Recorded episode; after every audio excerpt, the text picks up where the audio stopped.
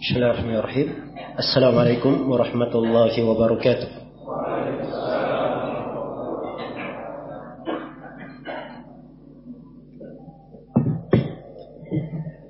إن الحمد لله نحمده ونستعينه ونستغفره ونعوذ بالله من شرور أنفسنا وسيئات أعمالنا من يهده الله فلا مضل له ومن يضلل فلا هادي له. أشهد أن لا إله إلا الله وحده لا شريك له وأشهد أن محمدا عبده ورسوله.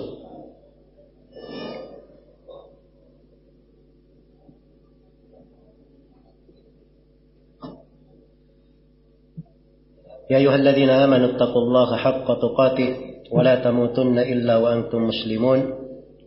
يا أيها الناس اتقوا ربكم الذي خلقكم من نفس واحدة وخلق منها زوجها وبث منهما رجالا كثيرا ونساء واتقوا الله الذي تساءلون به والأرحام إن الله كان عليكم رقيبا. يا أيها الذين آمنوا اتقوا الله وقولوا قولا سديدا يصلح لكم أعمالكم ويغفر لكم ذنوبكم. ومن يطع الله ورسوله فقد فاز فوزا عظيما أما بعد. فإن أصدق الحديث كتاب الله وخير الهدي هدي محمد صلى الله عليه وسلم. وشر الأمور محدثاتها فإن كل محدثة بدعة وكل بدعة ضلالة وكل ضلالة في النار. kaum muslimin dan muslimat, hadirin dan hadirat, rahimani wa rahimakumullah. Alhamdulillah, kita bersyukur kepada Allah Subhanahu wa taala pada sore yang cerah ini. Ya, cerah kalau dilihat pada hari-hari sebelumnya. Alhamdulillah, kita bersyukur kepada Allah Subhanahu wa taala tidak ada hujan deras yang menghambat langkah kita hadir di majelis ini di masjid ini. Semoga Allah Subhanahu wa taala menjadikan keberadaan kita semua di masjid ini sebagai keberadaan yang dirahmati, sebagai suatu ibadah yang tercatat kebaikannya untuk kita semua kelak di kemudian hari sebagai sebuah keberkahan yang selalu mewarnai kehidupan kita di dunia dan menjadi sebuah kebahagiaan untuk kita semua kelak kemudian hari di akhirat nanti. Sebagaimana Allah Subhanahu wa taala yang memudahkan kita berada di masjid yang mulia ini dalam suasana ketaatan dalam niat yang baik untuk mempelajari sebagian dari perkara agama. Saya bermohon kepada Allah yang Maha mulia lagi Maha dermawan, yang Maha pemurah, lagi Maha luas karunia dan rezekinya. Semoga Allah Subhanahu wa taala selalu mempertemukan kita di atas kebaikan sebagai orang-orang yang bersaudara, sebagai orang-orang yang disatukan dan dilembutkan hatinya di atas keislaman dan sunnah. Dan semoga Allah mengumpulkan kita semua kelak di kemudian hari di sorganya yang penuh dengan kemuliaan dan kenikmatan. Innahu waliyu dzalika wal qadiru alaih. Mungkin ada yang bertanya kenapa judulnya menyingkap hakikat wahabi? Ya jawabannya banyak sebab dalam hal tersebut. Karena ini tema pembahasan sudah menjadi tema internasional. Ya. Isu yang dibawa di belakang kalimat Wahabi ini sudah beraneka ragam di dalamnya. Dan ini potensi membuat hal-hal yang kurang bagus di tengah umat Islam. Karena itu saya uh, memandang bahwa tema kajian di hari ini tentang judul ini adalah hal yang sangat penting sekali. Apalagi seorang hamba itu pada segala sesuatu dia harus berpijak di atas ilmu. Jangan asal bicara saja. Asal mendengar sebuah kalimat dia tampung langsung dia lariskan. Ya, ini hal-hal yang harus kita perbaiki. Karena pada setiap yang kita sampaikan kita harus mempertanggungjawabkannya kelak di kemudian hari. Dan pada hal yang kita yakini harus dibangun di atas ilmu. Karena itu dalam Al-Quran Allah subhanahu wa ta'ala mengingatkan ولا تقف ما ليس لك به علم إن السمع والبصر والفؤاد كل أولئك كان عنه مسؤولا Jangan kalian berhenti di atas sebuah perkara yang kalian tidak punya ilmu tentangnya. Sungguhnya pendengaran, pelihatan dan mata hati semuanya akan dimintai pertanggungjawaban. Iya. Jadi semuanya ada pertanggungjawabannya. Dan tidak boleh seorang berbicara dalam agama Allah tanpa ilmu. Berbicara tentang agama tanpa ilmu. Karena itu adalah dosa yang sangat besar. Bahkan pendapat sebagian ulama itu masuk ke dalam dosa yang paling besar. Iya. Berdasarkan ayat di surah Al-A'raf. Qul innama harrama rabbi al-fawahisha ma zahara minha wa ma batan. Wal ithma wal bagya al-haq Wa an tushriku billahi ma lam yunazzil bihi sultana. Wa an taqulu ala Allahi ma la ta'lamun. Katakanlah, diharamkan terhadap kalian apa namanya al-fawahish hal-hal yang keji yang tampak maupun yang tidak tampak dosa dan kesewenang-wenangan tanpa hak berlaku sewenang melampaui batas tidak adil kepada seorang tanpa hak dan diharamkan terhadap kalian berbuat kesyirikan kepada Allah tanpa argumen yang Allah turunkan. Dan yang terakhir diharamkan atas kalian berucap atas nama Allah tanpa ilmu. Kata para ulama ini penyebutan dosa dari yang paling rendah ke paling besarnya. Ke paling besarnya. Sehingga sebagian ulama ada yang berpendapat bahwa berucap atas nama Allah tanpa ilmu itu dosa paling besar. Lebih besar dari kesyirikan. Karena syirik juga adalah bentuk dari berucap atas nama Allah tanpa apa? Tanpa ilmu. Karena itu dalam ayat yang lain dikatakan waman adlamu mimman iftara 'ala Allahi kadhiba. Siapakah yang lebih zalim dari orang yang mengada-adakan atas nama Allah sebuah kedustaan. Iya. Maka pada hal-hal yang terkait dengan agama, seorang harus berucap di atas dasar ilmu. Bukan asal bicara saya. Sebuah kalimat itu dipertanggungjawabkan. Apalagi terkait dengan seorang muslim. Apalagi itu terkait dengan seorang alim. Apalagi terkait dengan agama Rasulullah sallallahu alaihi wasallam. Iya. Diriwayatkan oleh Al-Bukhari dan Muslim dari Abu Hurairah radhiyallahu taala anhu, Rasulullah sallallahu alaihi wasallam bersabda, "Inna ar-rajula la yatakallamu bil kalimati la yatabayyanu fiha yazillu biha ila an-nar ab'ada ma baina al-masyriq wal maghrib." Seorang lelaki kadang dia berucap dengan sebuah ucapan. Dia tidak perjelas Ya, ini banyak ya dari hal-hal yang seperti ini yang beredar di masa sekarang ini. Kalimat-kalimat gampang sekali mengucapkan. Ya, jatuhkan fonis ke sana sini, namakan orang begini, namakan begini. Kalimat dia tidak perjelas. Dan ini banyak bentuknya. Dan ini hati-hati untuk para pegiat sosial media, warganet yang terhormat. Ya, hati-hati dengan Kalimat-kalimat yang tidak terukur. Ya, seorang lelaki kadang dia berucap sebuah kalimat, dia tidak perjelas kalimat itu. Apa yang terjadi? Kalimat ini menyeretnya ke dalam neraka sejauh timur dan barat. Sejauh timur dan barat. Iya. Demikian pula berucap pada kehormatan seorang muslim. Kehormatan saudaranya.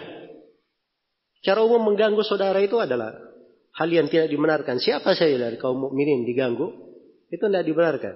Walladzina yu'duna al-mu'minina wal mu'minati bighairi maktasabu faqad ihtamalu buhtanan wa ithman mubina mereka yang mengganggu kaum mukminin dan mukminat tanpa dosa yang mereka lakukan, sungguh mereka sudah menyandang sebuah kedustaan dan dosa yang sangat besar. Iya, dan diriwayatkan oleh Imam Tirmidzi dari Abu Barzah Al-Aslami dan selainnya Rasulullah sallallahu alaihi wasallam bersabda, "Ya ma'syara man amana bi lisani wa lam yadkhulil iman fi qalbi la tu'dul mu'minin wa la tatatabba'u awratihim." فإنه من يتتبع أورة أخيه المسلم تتبع الله أورته ومن يتتبع الله أورته يفضحه ولو كان في جوف رحلي Wahai sekalian orang yang berislam dengan lisannya, tapi keimanan belum masuk ke hatinya. Jangan kalian mengganggu kaum mukminin dan jangan kalian mencari-cari aib mereka, menyingkap aurat mereka. Karena siapa yang mencari aib dan menyingkap aurat saudaranya, Allah juga akan menyingkap aurat dan aibnya. Dan siapa yang Allah mencari-cari aib dan auratnya, maka dia akan dipermalukan walaupun dia di tengah rumahnya. Walaupun di tengah rumahnya. Karena itu adalah diriwayatkan oleh Imam Ahmad dan Abu Daud dan selainnya Rasulullah Shallallahu Alaihi Wasallam ya bersabda kata beliau man qala fi mu'minin ma laysa fihi askanahu Allah raqdat al-khabal hatta yakhruja mimma qal barang siapa yang berkata pada seorang mukmin Hal itu tidak ada pada mukmin itu. Sekedar tuduhan saja, tidak ada. Maka dia akan dimasukkan ke dalam lumpur neraka sampai dia keluar dari apa yang dia ucapkan. Sampai dia keluar dari apa yang dia ucapkan.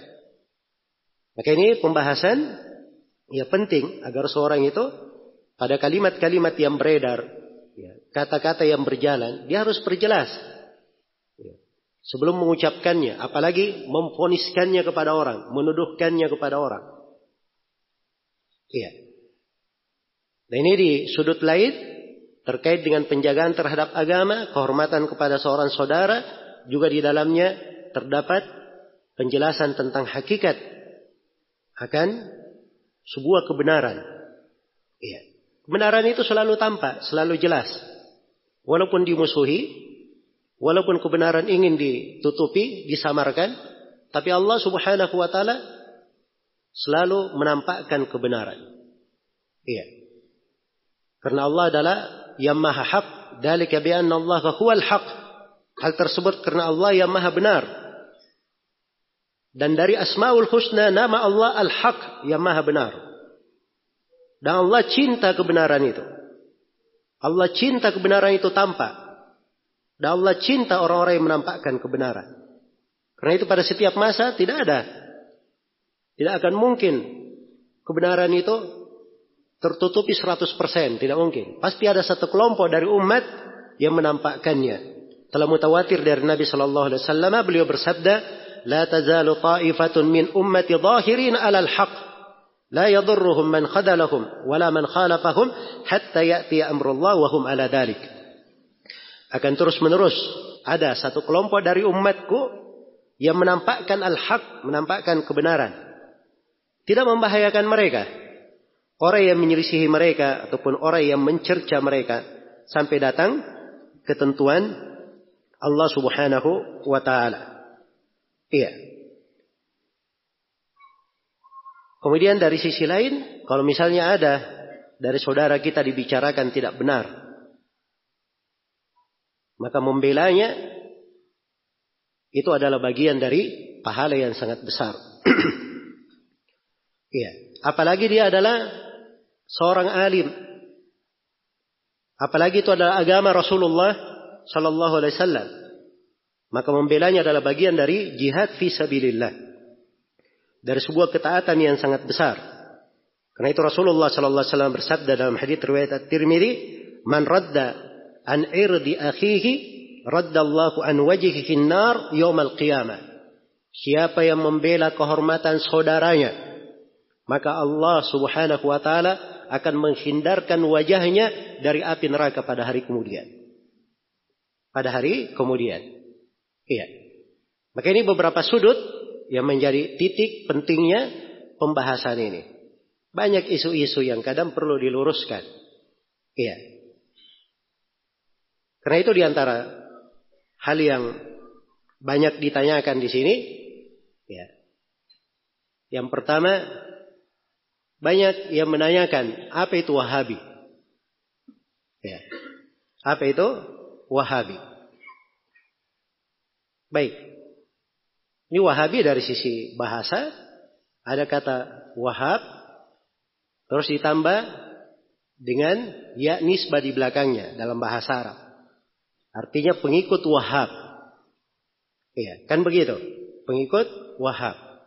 Itu dalam pembahasan bahasa.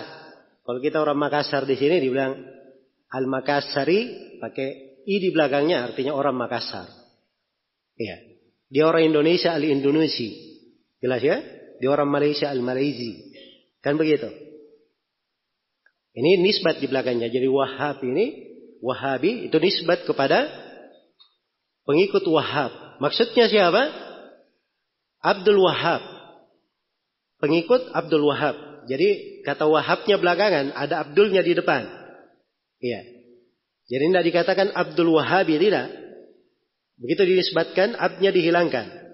Jadi pengikutnya Abdul Wahab. Baik, pengikutnya Abdul Wahab. Siapa Abdul Wahab ini? Iya. Siapa Abdul Wahab ini? Nah, inilah yang menjadi titik kerancuan. Yang menjadi titik kerancuan. Pakai nisbat-nisbat Wahabi. Jadi kalau ada yang berbuat sesuatu, berbeda pendapat dengannya, ini Wahabi. Iya. Ini Wahabi. Sudah ada ciri-cirinya lagi. Sudah ada ciri-cirinya. Kalau lihat ada orang tidak tahlilan, ah, ini wahabi. Ya.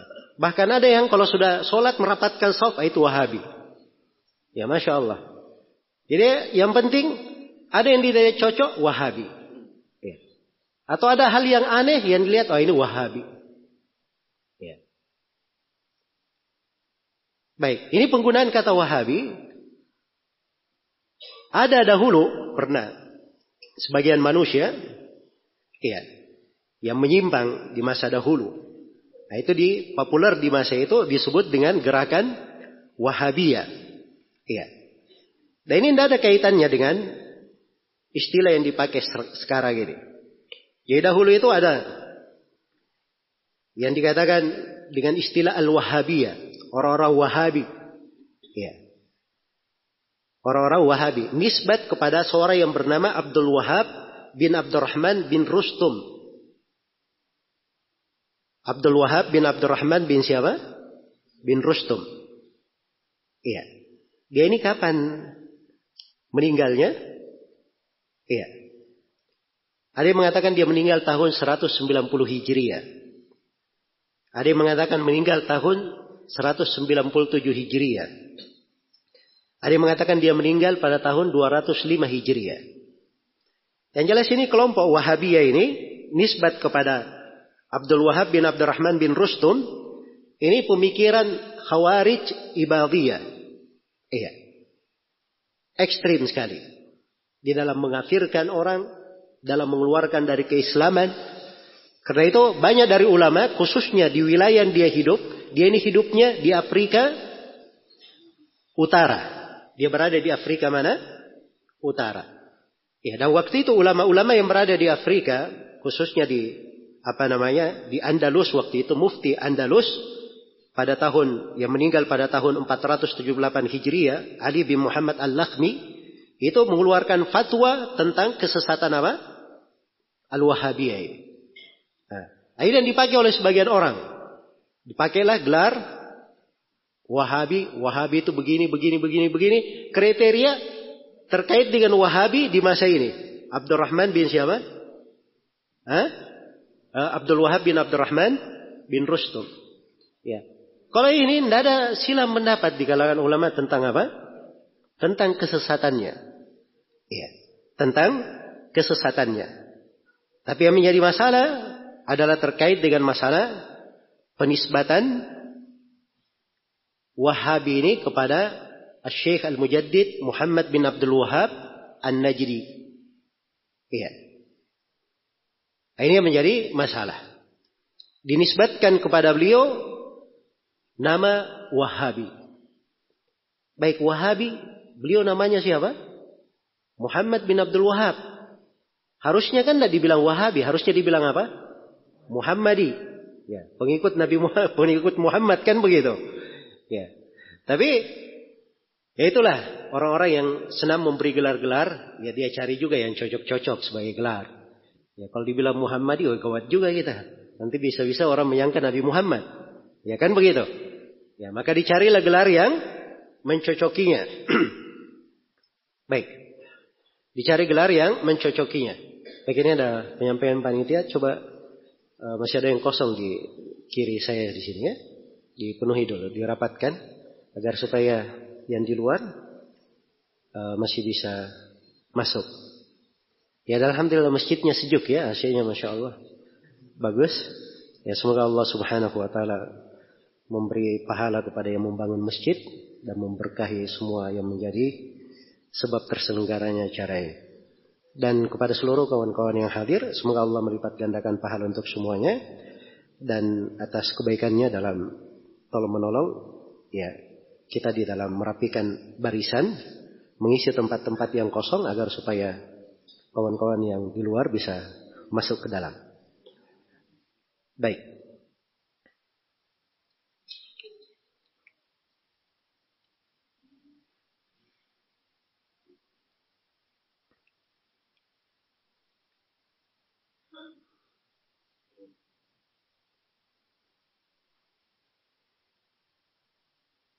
Baik.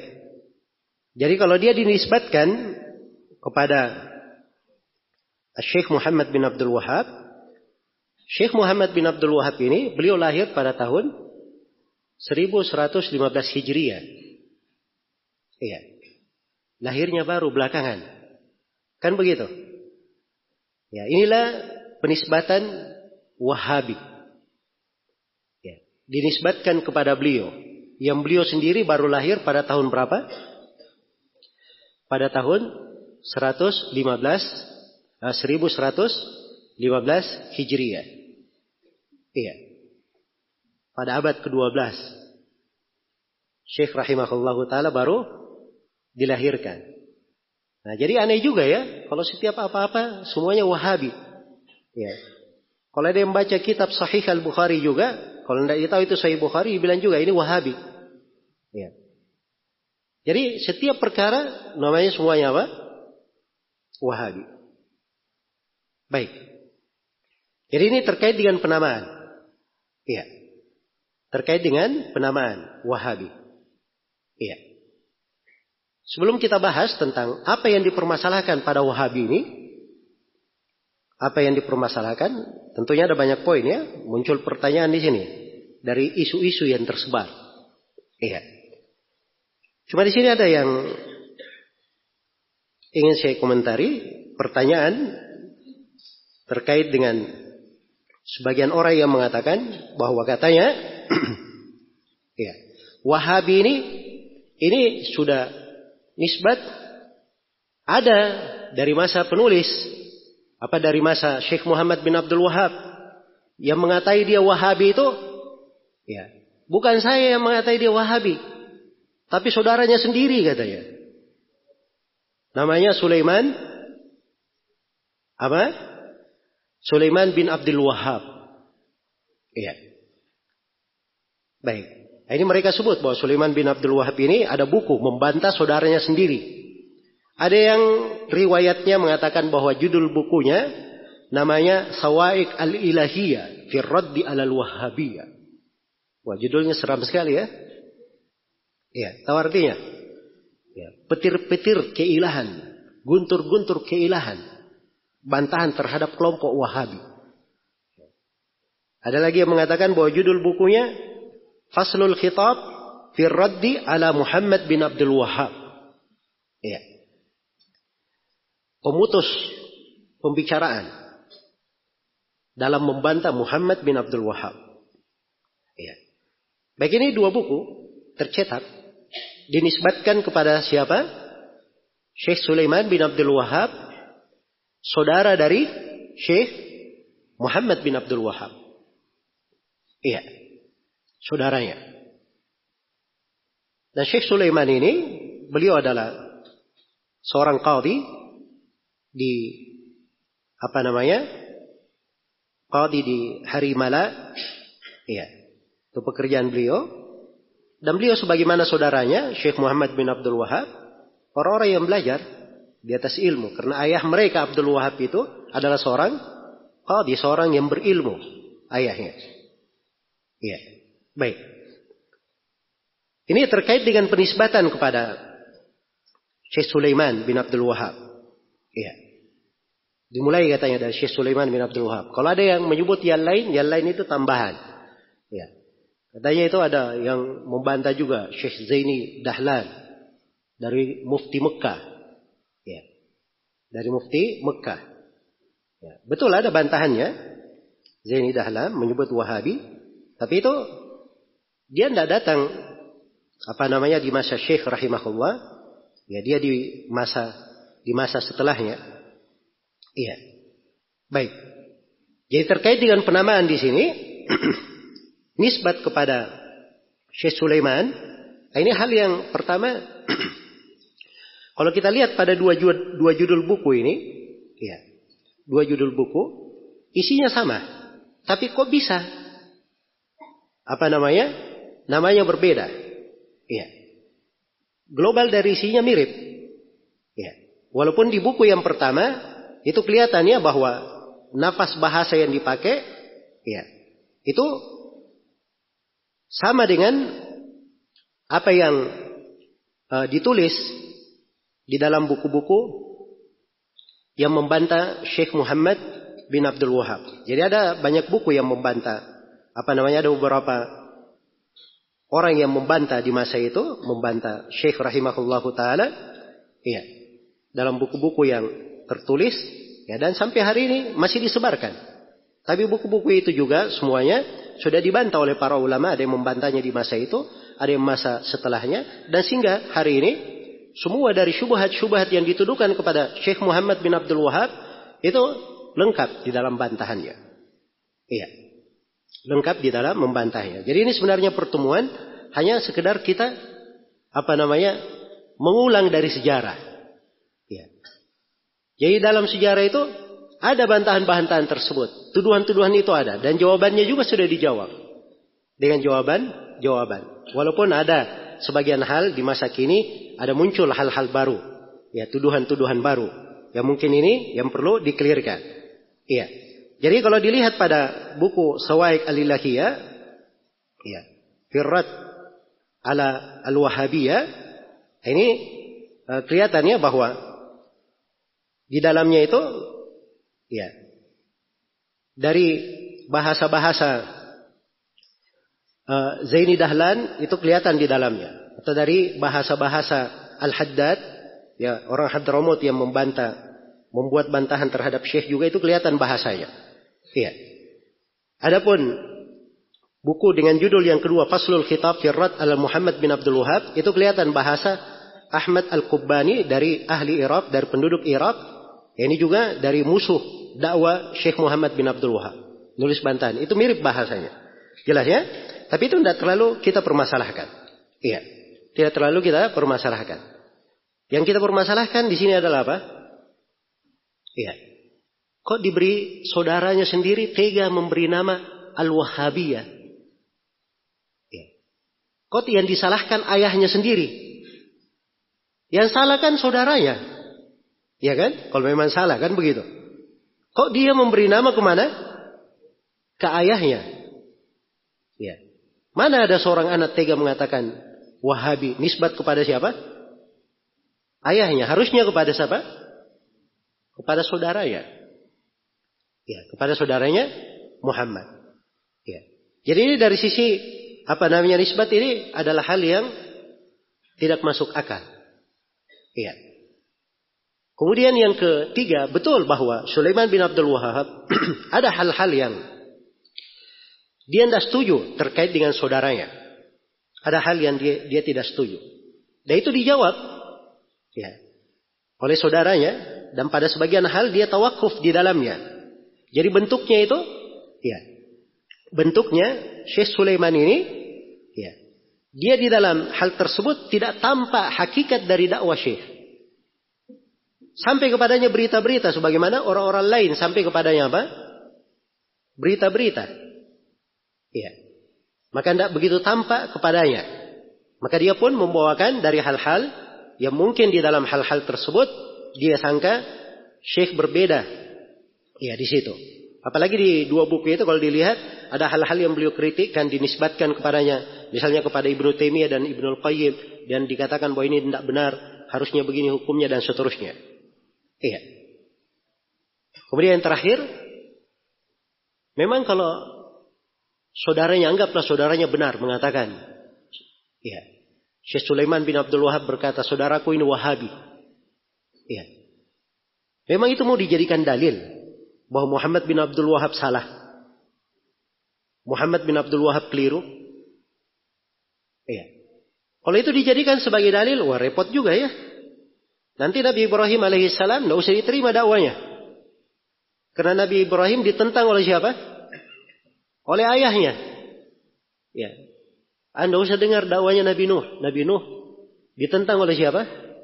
Anaknya sendiri dan istrinya. Nabi Lut juga ditentang oleh istrinya. Bahkan tidak usah dengar dakwanya Nabi Muhammad. Pamannya sendiri apa? Tidak mengikutinya. Dari keluarganya Abu Jahal, Abu Lahab. Tidak mengikuti Nabi Muhammad Sallallahu Alaihi Wasallam. Masa itu dijadikan sebagai dalil. Nah, ini berbicara tidak bagus. Jelas ya? Kalau ingin berbicara yang baik, baik. Ingin berbicara yang bagus, ilmiah, Wahabi, kalian katakan kelompok sesat. Wahabi pemikiran yang menyimpang. Baik. Di mana penyimpangannya? Iya. Kita sekarang terima. Wahabi nisbat kepada Syekh Muhammad bin Abdul Wahab. Sekarang apa penyimpangan Syekh Muhammad bin Abdul Wahab? Tunjukkan. Iya. Supaya kita bahas di dalam hal tersebut. Jelas ya? Kan begitu kan harusnya. Ya. Jangan repot-repotkan orang dengan saling menuduh pakai nama. Hari ini pakai nama Wahabi. Ya. Besok pakai nama Salafi. Ya. Besok pakai nama yang lain lagi. Nah, ini penamaan terhadap ahli sunnah sudah terlalu banyak. Ya. Dari masa ke masa dikatakan al-mujassima, dikatakan qadariyah, dikatakan murji'ah, dikatakan semuanya menuduh macam-macam. Yang penting kalau dia tidak setuju, diberi tuduhan ya seenaknya saja terhadap ahli sunnah. Dan ahli sunnah cuma satu. Keyakinan mereka, akidah mereka, ajaran mereka dari masa ke masa cuma itu-itu saja. Ya, cuma itu-itu saja. Tidak ada yang berubah dari mereka. Baik. Maka di sini muncul pertanyaan berikutnya. Ya. Muncul pertanyaan berikutnya. Ya. Jadi sebelum saya masuk pertanyaan berikutnya, maka bisa dipahami di sini ya bahwa yang apa namanya menisbatkan penamaan Wahabi yaitu kepada Syekh Sulaiman bin Abdul Wahab ini adalah hal yang tidak benar. Ya, kalaupun benar dia membantah saudaranya, ya itu kita tidak permasalahkan. Ya, siapa saja bisa membantah orang lain, kan begitu? Ya, tapi memakai kata Wahabi dinisbatkan kepada Syekh Sulaiman bin Abdul Wahab ini tidak benar. Ya, dan istilah Wahabi itu sendiri kapan mulai populer? Di masa penulis, di, masa Syekh Muhammad bin Abdul Wahab tidak populer istilah itu. Iya. Nanti kapan mulai populer? Setelah muncul kekuatan dakwah Syekh Muhammad bin Abdul Wahab. Iya. Mulai didukung oleh Imam Muhammad bin Saud. Kemudian berlanjut pada anak-anaknya dan sudah mulai terbentuk dari apa namanya semakin meluas negara mereka. Ya. Semakin meluas negara mereka. Karena Muhammad bin Saud itu adalah Amir Dir'iyah. Dir'iyah ini wilayah. Dia wilayah. Ya. Jelas ya? Ada pemimpinnya. Itulah Amir Muhammad bin Saud. Jelas ya? Itu pemimpinnya. Maka Syekh Muhammad bin Abdul Wahab rahimahullah, beliau bukan yang mendatangi pemerintah. Ya, beliau yang didatangi. Beliau yang didatangi, didengar tentang dakwah beliau, didengar tentang akidahnya. Maka tergerak hati Muhammad bin Saud untuk mendukungnya. Dan ini mungkin saya akan terangkan nanti dalam pembahasan ya, tersendiri. Jadi istilah Wahabi ini kapan mulai muncul? Muncul dan mulai besar itu di masa orang-orang Turki Al-Uthmani mereka memerangi Ad-Dir'iyah. Ya. Mereka memerangi Ad-Dar'iyah. Maka dari sebagian wilayahnya keluar dari Mesir. Ya. Keluar dari Mesir dari utusan Turki lalu mendatangi Dar'iyah ya mengepungnya selama enam bulan ya memboikotnya sampai waktu itu pemimpinnya Muhammad Ali Basha ya dengan anaknya Ibrahim ini apa namanya menawarkan ya agar supaya setiap kepala dari orang-orang yang bertauhid di Dariyah ini itu dihargai dengan 6 dolar. Ya. Maka disebutkan terkumpul 5.000 orang di depannya untuk hal tersebut. Dan ini ada kisahnya di dalam bagaimana mereka memerangi ahli tauhid. Jadi di situ mulai dipopulerkan. Siapa yang mulai mempopulerkan Wahabiyah ini?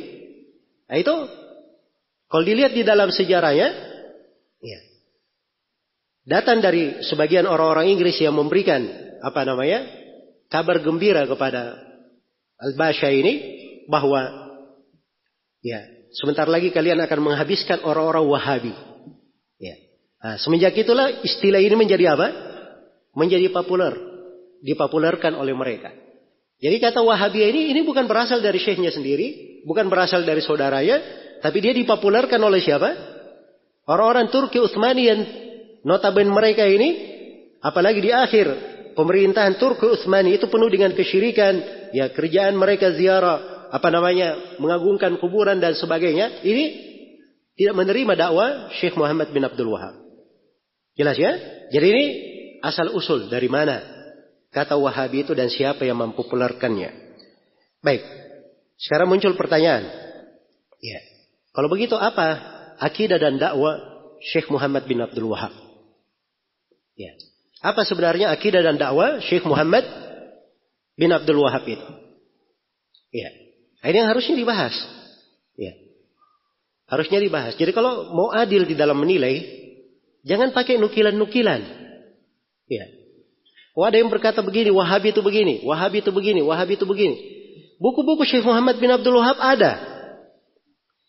Sampai hari ini tercetak dan tersebar ke seluruh penjuru dunia. Ya seluruh penjuru dunia. Murid-murid beliau juga yang mengambil ilmu darinya itu ada. Buku-buku mereka juga ada. Buku-buku mereka ada. Hingga hari ini terpelihara dari karya-karya tulisnya.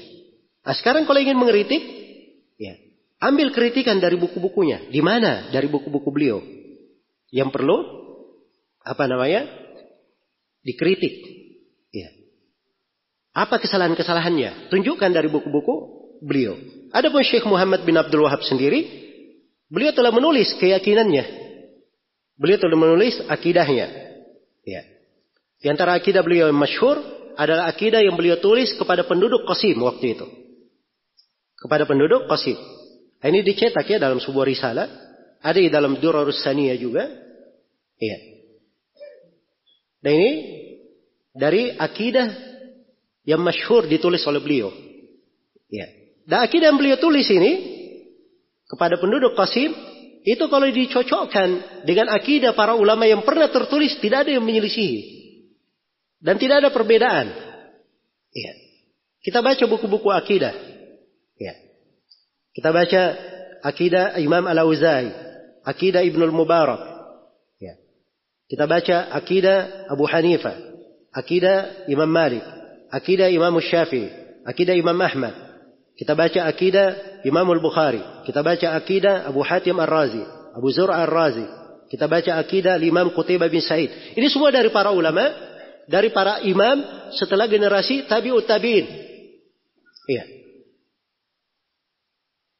Hidupnya itu di abad kedua dan abad ketiga. Para imam itu tadi. Iya. Dan akidah-akidah mereka, kalau dikumpulkan dari akidah para salaf yang jumlahnya ratusan buku, itu tidak ada satu huruf pun yang menyelisihi akidah yang ditulis oleh siapa? Syekh Muhammad bin Abdul Wahab. Jadi buku-bukunya ada. Ya. Itu pun akidah yang beliau tulis kepada Ahlul Qasim. Apa beliau katakan di akhirnya? Kata beliau, hadihi aqidatun wajizah. Harartuha wa ana mashgulul bal. Ini akidah yang ringkas saya tulis. Ya, saya tulis untuk kalian dan saya dalam keadaan sibuk hatinya, banyak yang dia pikir. Ya. Ini orang tidak konsentrasi menulis saja akidahnya persis dengan akidah apa? Para salaf. Karena itu keyakinan, keyakinan seperti itu. Ya. Dia bukan orang yang mengarang. Tapi itu adalah apa? Keyakinannya yang diambil. Karena akidah itu dari para ulama dari masa ke masa sama. Terwarisi. Tidak ada mereka bikin akidah sendiri. Iya. Tidak ada membuat keyakinan sendiri. Karena itu kalau ingin tanya, ya, tentang Wahabi itu apa? Wahabi mengatakan Al-Quran itu adalah kalam Allah, bukan makhluk. Itu Syekh Muhammad bin Abdul Wahab. Keyakinannya ada di akidahnya. Sama dengan ucapan para imam semuanya. Tidak ada yang menyelisihi dalam hal tersebut. Iya. Tidak ada yang menyelisihi dalam hal tersebut. Nah, ini banyak yang tidak suka. Jadi kalau dikatakan Al-Quran itu kalam Allah, firman Allah, ya, dengan huruf dan dengan suara Allah yang berucap dengannya, nah, itu ada sebagian manusia yang tidak setuju. Tidak, bukan kalam Allah, dia adalah kalamun nafs. Ada yang berucap seperti itu. Jelas ya? Tanpa huruf, tanpa suara. Nah, itu ada. Ya. Jadi kalau dia tidak setuju, ya ini wahabi. Ya. Padahal ini akidah ada di apa? Keyakinan para imam yang sudah ada sebelumnya. Ini satu contoh ya dari keyakinan. Dan di antara kalimat-kalimat yang disebutkan oleh Syekh Muhammad bin Abdul Wahab rahimahullahu taala ada risalah beliau tulis kepada Abdurrahman bin Abdullah Aswaidi, salah seorang ulama di Irak. Iya. Di dalam risalah ini Syekh Muhammad bin Abdul Wahab berkata, ini sengaja saya baca ya supaya kita bisa mengukur bagaimana keyakinan beliau. Kata beliau, "Ukhbiruka anni walillahil hamd muttabi'." Saya beritahu kepada engkau bahwa saya alhamdulillah adalah seorang yang mengikuti walastu bimubtadi dan bukan orang yang membuat agama baru. Saya mengikut. Ya. Mengikut kepada Nabi, mengikut agama yang dibawa oleh Rasulullah, bukan orang yang membawa agama baru. Bukan seorang yang berbuat bid'ah. Kata beliau, akidati wa dini alladhi Allah bihi madhab madhabu ahli sunnati wal jamaah. Kata beliau, akidah dan agamaku. Yang saya yakini. Ya. Sebagai agama Allah, itu adalah madhab ahli sunnah wal jamaah. Alladhi alaihi aimatul muslimin. Ya imam kaum muslimin berada di atasnya. Mit, ya, mitli al-aimatil arba'a wa atba'ihim. Seperti imam empat dan pengikutnya. Ila yaumil qiyamah. Sampai hari kiamat. Sampai hari kiamat. Jadi itu akidah beliau. Beliau tidak pernah keluar dari jalannya para aimah. Tidak pernah keluar dari jalannya para aimah. Ya.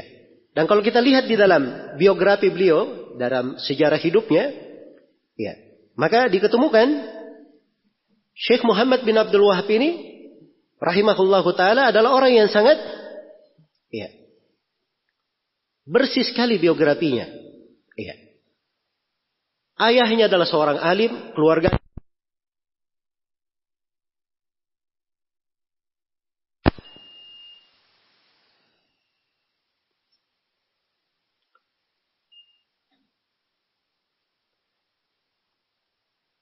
Baik. Ayah beliau adalah seorang alim. Keluarga beliau adalah keluarga yang baik-baik. Ya. Dipuji dengan kebaikan. Ya. Dan Syekh Muhammad bin Abdul Wahab juga dikenal sebagai orang yang berguru. Belajar. Dan beliau berkeliling ke negeri-negeri mengambil ilmu. Dan Syekh rahimahullah ta'ala dikenal dengan manhatnya yang lurus. Dia mengikuti jalan as-salaf. Jalan para a'immah. Karena itu beliau katakan dia tidak keluar dari jalannya para imam kaum muslimin seperti imam empat dan yang mengikutinya. Ya. Dan terlihat di dalam keyakinan akidah yang beliau tulis itu adalah keteguhan dan kekokohan di atas ilmu. Ya. Orang itu kalau dia bingung akidahnya akan diketemukan di buku ini dia berucap begini, di buku sana dia berucap apa? Berucap lain. Tapi ini tidak. Beliau teguh dan tegar di atas hal tersebut. Jadi itu agama beliau. Ya, tapi yang menjadi masalah, kenapa beliau dipermasalahkan? Syekh, Syekh sendiri terangkan. Saya dipermasalahkan kenapa? Lakin dibayyantu linnas ikhlasat dini lillah. Karena saya terangkan kepada manusia kewajiban mengikhlaskan agama karena Allah. Wa an da'watil ahya'i wal amwat minas salihin wa ghairihim. Dan saya larang mereka jangan berdoa kepada orang-orang yang hidup ataupun orang-orang mati dan orang-orang salih maupun selainnya. Iya. Maksudnya di sini orang yang mati itu jelas ya, tidak boleh berdoa. Tapi orang yang hidup maksudnya pada hal yang tidak ada yang mampu kecuali hanya Allah Subhanahu wa taala.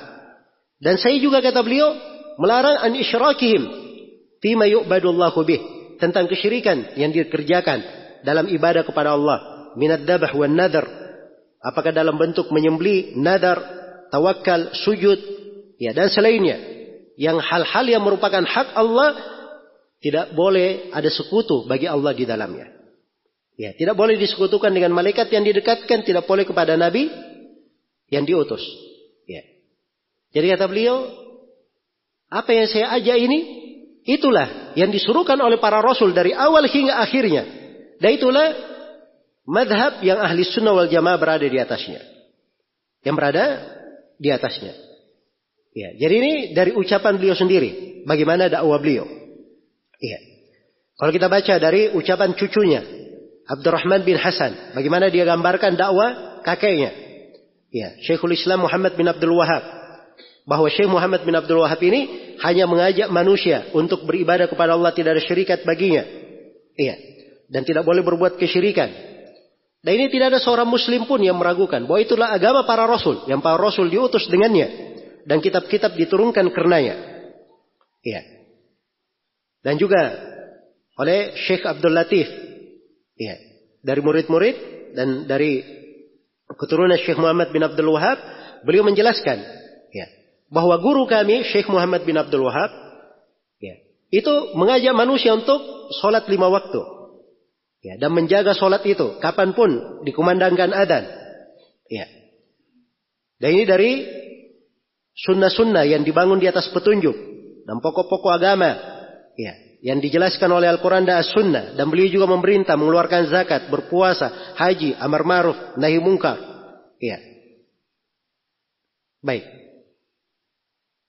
Dan kata beliau, وَقَدْ تَتَبَّى الْعُلَمَاءُ مُصَنَّفَاتِهِ مِنْ أَهْلِ زَمَانِهِ وَغَيْرِهِمْ فَعَجَزَهُمْ أَنْ يَجِدُوا فِيهَا مَا يُعَابِ Sungguh para ulama yang berada di masa beliau dan para ulama yang tidak di masa beliau itu sudah membaca tulisan-tulisan Syekh Muhammad bin Abdul Wahab. Dan mereka semuanya tidak mampu menemukan hal yang dicela di dalamnya. Hal yang dicela di dalamnya. Ya.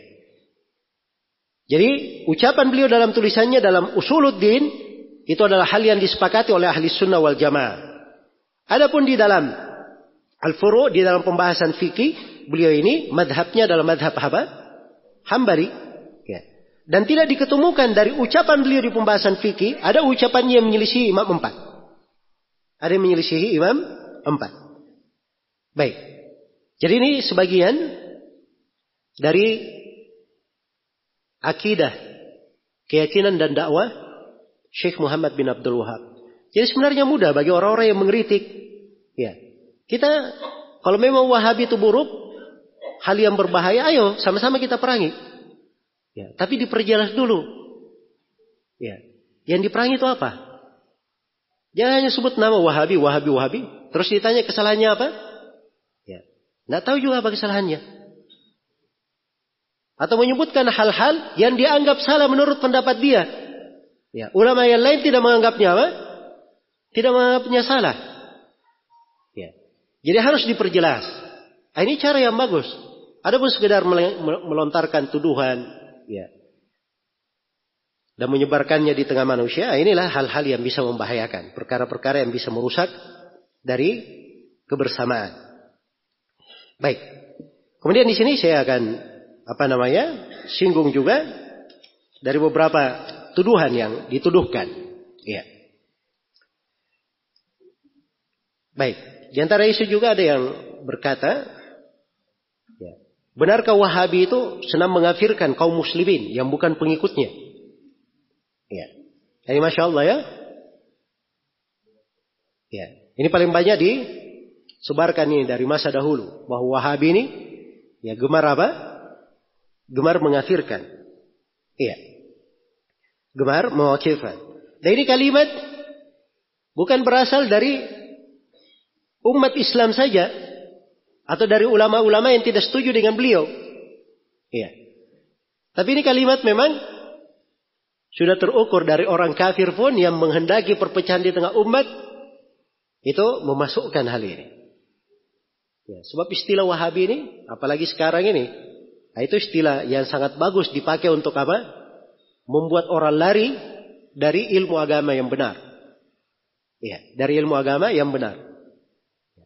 Sampai dipakai oleh petinggi-petinggi ya, negeri-negeri kafir kalimat itu untuk membuat lari dari apa? Dari kaum muslimin. Iya. Ini ada penulis Jerman yang berkata tentang Wahabi. Katanya Wahabi ini mereka memandang diri mereka itu satu-satunya yang bertauhid. Dan seluruh kaum muslimin adalah seluruh kaum muslimin yang lainnya adalah musyrikin. Iya. Ini perhatikan ya dari kalimat-kalimat. Memang ada orang-orang yang mengompori, dia membakar di sana sini. Ada sebagian dari umat Islam yang membenarkan hal tersebut. Iya membenarkan hal tersebut. Baik. Dan Syekh Muhammad bin Abdul Wahab sendiri, beliau jelas dakwanya di dalam hal ini. Pada hal-hal yang beliau dituduhkan, ya, dalam perkara yang seperti ini, beliau memberikan jawaban. Kata beliau, fa in qala qailuhum, kalau di antara mereka ada yang berkata, ya, bahwa Syekh Muhammad bin Abdul Wahab dan pengikutnya mengkafirkan keumuman kaum muslimin, panaqulu kami berkata subhanaka hada buhtanun adzim. Maha suci engkau ya Allah. Sesungguhnya ini adalah apa? Kedustaan yang sangat besar. Kedustaan yang sangat besar. Jadi itu tidak ada di dalam apa namanya? Di dalam ucapan beliau. Ya, dan di tempat lain beliau katakan, "Kullu hadza minal kadhib wal buhtan." Semua ini dari kedustaan dan hal yang diada-adakan. Alladhi yasudduna bihin nas an dinillahi wa rasuli. Yang dengan itu mereka ingin menghambat manusia untuk mengikuti agama Allah dan Rasulnya. Kata Syekh, وإذا كنا لا نكفر من عبد الصنم الذي على قبر عبد القادر والصنم على قبر على قبر أحمد البدوي وأمثالهما لأجل جهلهم وعدم ما ينبههم فكيف نكفر من لم يشرك بالله ولم يهاجر إلينا؟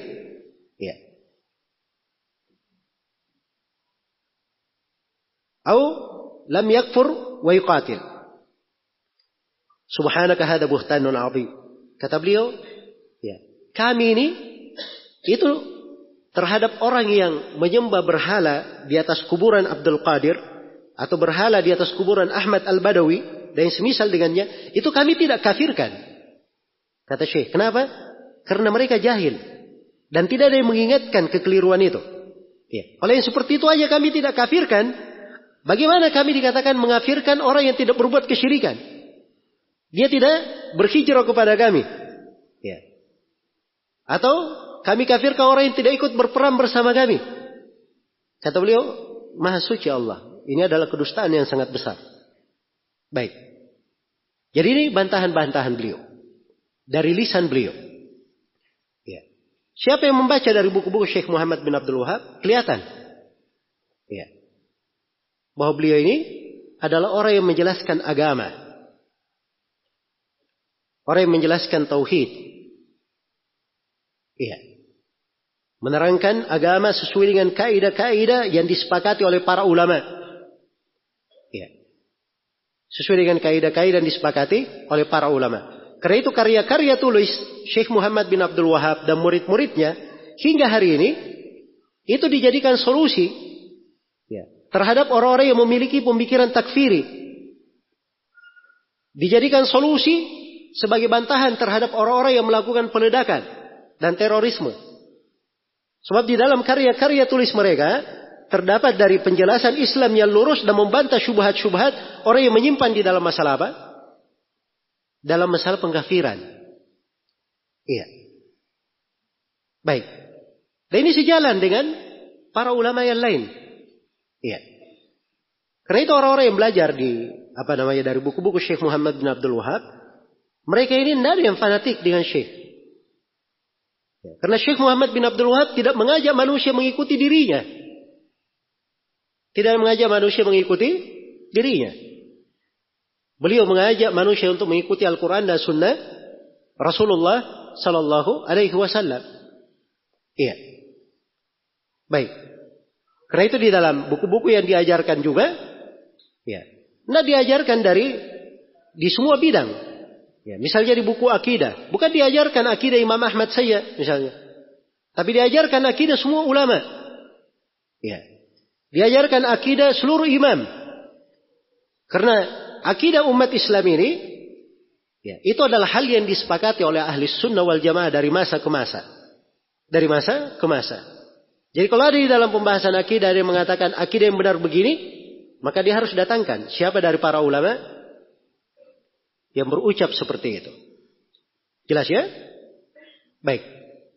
Maka dari sini tampak ya bahwa tuduhan ya, Syekh Muhammad bin Abdul Wahab itu gampang mengafirkan ini adalah hal yang sekedar tuduhan saja. Tidak ada buktinya dari buku-buku beliau.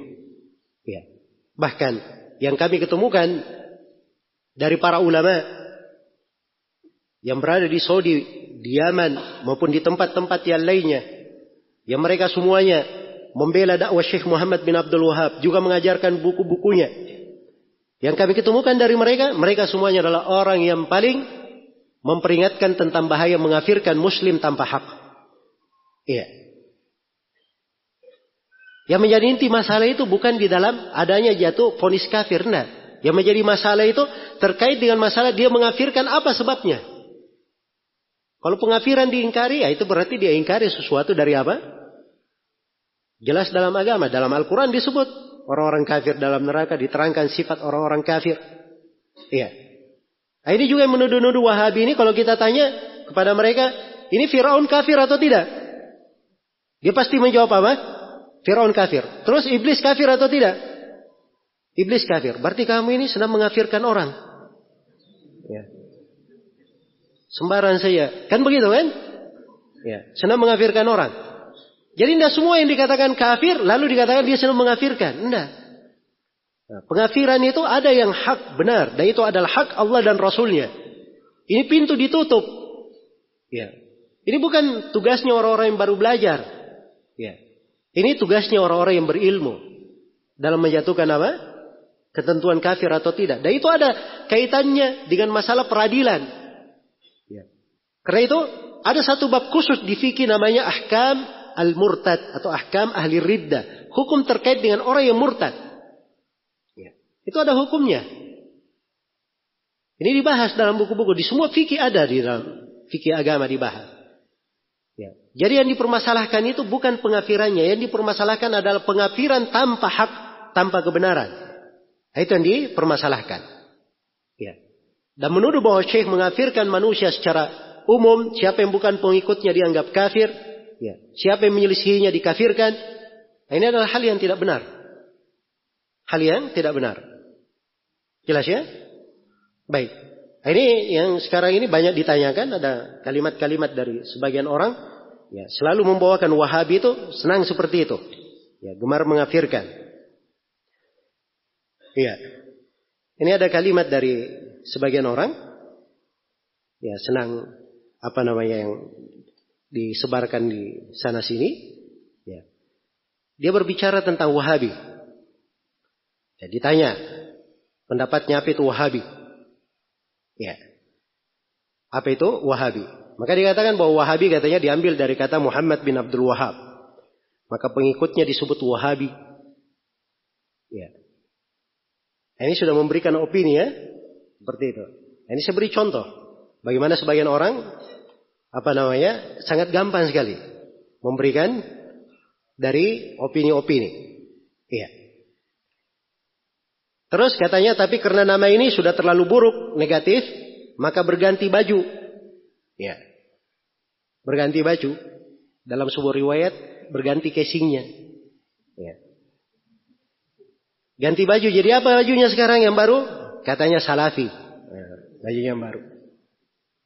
Jadi Wahabi itu baju lama, Salafi itu baju apa? Baju barunya. Ya. Masya Allah. Ini salafi dia bicara lebih jauh lagi. Salafi itu adalah orang yang mengikuti jalan apa? Jalan as-salaf. Ya, nisbat kepada salafi itu sudah ada disebutkan oleh Imam As-Sam'ani di dalam kitab Al-Ansab. Kitab Al-Ansab ini semua nasab yang pernah dipakai oleh umat Islam dari masa Nabi sampai di masa Sam'ani ada di situ disebutkan. Dari nasab-nasab para rawi, para ulama. Ada di situ. Salah satunya nasab as-salafi. Salafi nisbat kepada keyakinan, kepada agama, mengikuti jalan para as-salaf as-salih. Itu ada di situ. Ya. Jelas ya? Jadi kalau dia bilang baru, ya memang karena dia baru lahir. Ya. Orang yang baru lahir wajar lah, biarkan saja. Jelas ya? Kata salafi ini sudah dipakai oleh Imam Muddahabi. Ya. Imam Muddahabi berkata tentang Ibnu Salah, Abu Amr Ibnu Salah, penulis kitab Ulumul Hadith. Ya. Bahwa Ibnu Salah ini salafiyul i'tiqad atau salafiyul mu'taqad. Dia salafi akidahnya. Tentang Imam Ad-Daruqutni. Kata Ad-Dahabi, kana salafiyan. Dia adalah seorang yang salafi. Ya. Jadi lucu juga ya kalau Imam Ad-Daruqutni misalnya dikatakan Wahabi. Hah? Imamul Bukhari rahimahullahu taala dalam akidah yang dinukil oleh Lalakai di Syarah Usul Etiqat Ahlussunnah wal Jamaah, beliau berkata, saya berjumpa lebih dari seribu orang guru. Semua gurunya tidak ada silam pendapat dalam beberapa hal. Salah satunya adalah mengikuti jalannya para sahabat. Ya. Itulah jalannya para salaf. Jadi nukil kesepakatan tentang mengikuti jalannya siapa? Jalannya as-salaf. Kata Ibnu Qudamah rahimahullahu taala dalam Damut Ta'wil. Ini semua orang di berbagai madhab menukil dari Ibnu Qudamah. Iya. Kalau Ibnu Qudamah berkata ulama sepakat begini, ulama sepakat begini, ulama sepakat begini dalam pembahasan fikih. Mereka terima. Kenapa? Karena Ibnu Qudamah ini dia hafal ucapan para ulama dari masa Nabi sampai ke masa dia. Iya. Jadi kalau Ibnu Qudamah berkata sepakat, orang apa? Orang dengar. Nah, ini Ibnu Qudamah berkata di dalam kitabnya Dhammut Ta'wil. Kata beliau, faqad thabata wujubut tiba'is salaf bil kitabi ijma'. Telah sepakat kewajiban mengikuti jalan as-salaf berdasarkan dalil dari Al-Qur'an, sunnah dan apa? Kesepakatan ulama. Iya. Nabi Shallallahu Alaihi Wasallam sendiri menyebut dirinya sebagai salaf. Ada haditsnya dalam riwayat Bukhari Muslim. Kalau tidak pernah baca hadis, jangan salahkan orang yang baca. Iya. Jangan salahkan orang yang baca. Saya sebut haditnya dalam riwayat Bukhari Muslim dari hadit Aisyah. Kisahnya panjang. Ya. Ketika Nabi Shallallahu Alaihi Wasallam duduk di tengah istrinya, lalu putrinya Fatimah datang. Ya. Kemudian Fatimah didudukkan di kanannya. Fatimah dibisiki oleh Nabi sebuah rahasia. Kemudian Fatimah menangis terseduh-seduh. Kemudian didudukkan lagi di kirinya. Kemudian dibisikkan sesuatu. Fatimah tersenyum. Ya. Yang akhir kisahnya akhirnya setelah Nabi meninggal ditanya kepada Fatimah. Apa yang dibisikkan oleh Nabi kepadamu? Ya. Kata Fatimah, adapun bisikan yang pertama yang membuat saya menangis, Nabi berkata kepadanya bahwa Fatimah biasanya setiap tahun Jibril turun membaca Al-Quran sekali saja. Tapi tahun ini dua kali. Saya tidak melihat perubahan ini kecuali menunjukkan ajalku sudah dekat. Ya. Maka kata Nabi kepada putrinya, Fattakillaha wasbiri fainahu ni'mas salaf analaki. Bertakwalah kepada Allah dan bersabarlah Sesungguhnya sebaik-baik salaf untuk kamu adalah saya. Nabi menyebut dirinya sebagai apa? Sebagai salaf. Jadi kalau kita berkata salafi nisbat kepada Nabi Shallallahu Alaihi Wasallam dilarang atau tidak? Tidak ada yang melarangnya. Iya. Hal yang disepakati menerima jalan as-salaf. Para ulama bernisbat kepadanya. Sampai disebutkan oleh Sam'ani di kitab Al-Ansab. Kok tiba-tiba orang yang baru datang, baru lahir kemarin sore, ya, mengeritik tentang penggunaan apa? Benar salafi. Itu pun kita tidak mengharuskan orang pakai kata salafi. Ya. Silahkan pakai ahli sunnah wal jamaah, ahli hadith, at-taifatul mansura, silahkan. Ya. Salafi itu dia bukan organisasi. Ya. Dia bukan kaplingan sebagian orang. Ya. Salafi ini bukan cap yang stempel dan mereknya itu ya sudah dimiliki oleh sebuah perusahaan. Siapa yang berpegang dengan Al-Quran dan As-Sunnah mengikuti jalan Nabi Sallallahu Alaihi Wasallam itulah salafi namanya. Dia ahli sunnah wal jamaah. Apa pun warga negaranya, bagaimanapun warna kulitnya, apa pun bahasanya. Yang jelas dia berpegang dengan Al-Quran dan Sunnah sudah yang jalan. Nabi Sallallahu Alaihi Wasallam dan para sahabat, ya, para salaf, maka itulah yang disebut dengan nama apa? Dengan nama salafi. Nah, ini jangan mengaburkan. Ya. Jangan mengaburkan. Jelas ya? Kata salafi itu sudah dipakai dari dulu. Ya. Ini mereka ingin kaburkan bahwa salafi ini pembahasan apa? Pembahasan baru. Nah, ini baru muncul. Karena Wahabi katanya sudah negatif, sekarang ganti casing, ganti baju. Ya. Ya, warna baru lagi namanya. Bajunya yang baru namanya apa? Salafi. Iya. Terus dia sebutkan di sini katanya ada salafi itu macam-macam, tapi ada juga salafi yang bagus katanya. Ya. Nah, ini katanya saya baca dari seorang salafi, tapi sama saya sangat baik. Ya, waktu dia datang di Masjid Al-Falah dulu, kita undang, dia lembut sekali katanya. Ya. Baik, ini ada salafi ya. Jadi kalau salafinya baik sama dia, berarti salafinya bagus ya.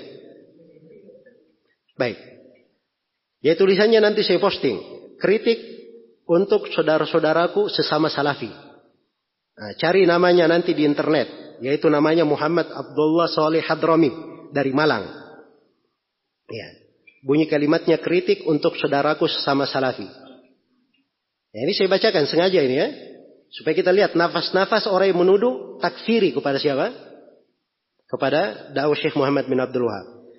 Katanya kita sering mendengar sebuah hadis yang sangat terkenal. Umat terpecah menjadi 73 golongan. Semua masuk neraka. Hanya satu golongan yang di sorga. Salafi meyakini, berkeyakinan bahwa satu golongan yang masuk sorga itu hanya salafi saja. Yang lain masuk neraka. Ya Masya Allah ya. Menurut keyakinan Salafi, Ash'ari masuk neraka, Maturidi masuk neraka, NU masuk neraka, Muhammadiyah masuk neraka, Habaib masuk neraka, Al-Irsyad masuk neraka, Persis masuk neraka, Jumat Tablik masuk neraka, Ikhwanul Muslimin masuk neraka. Ya.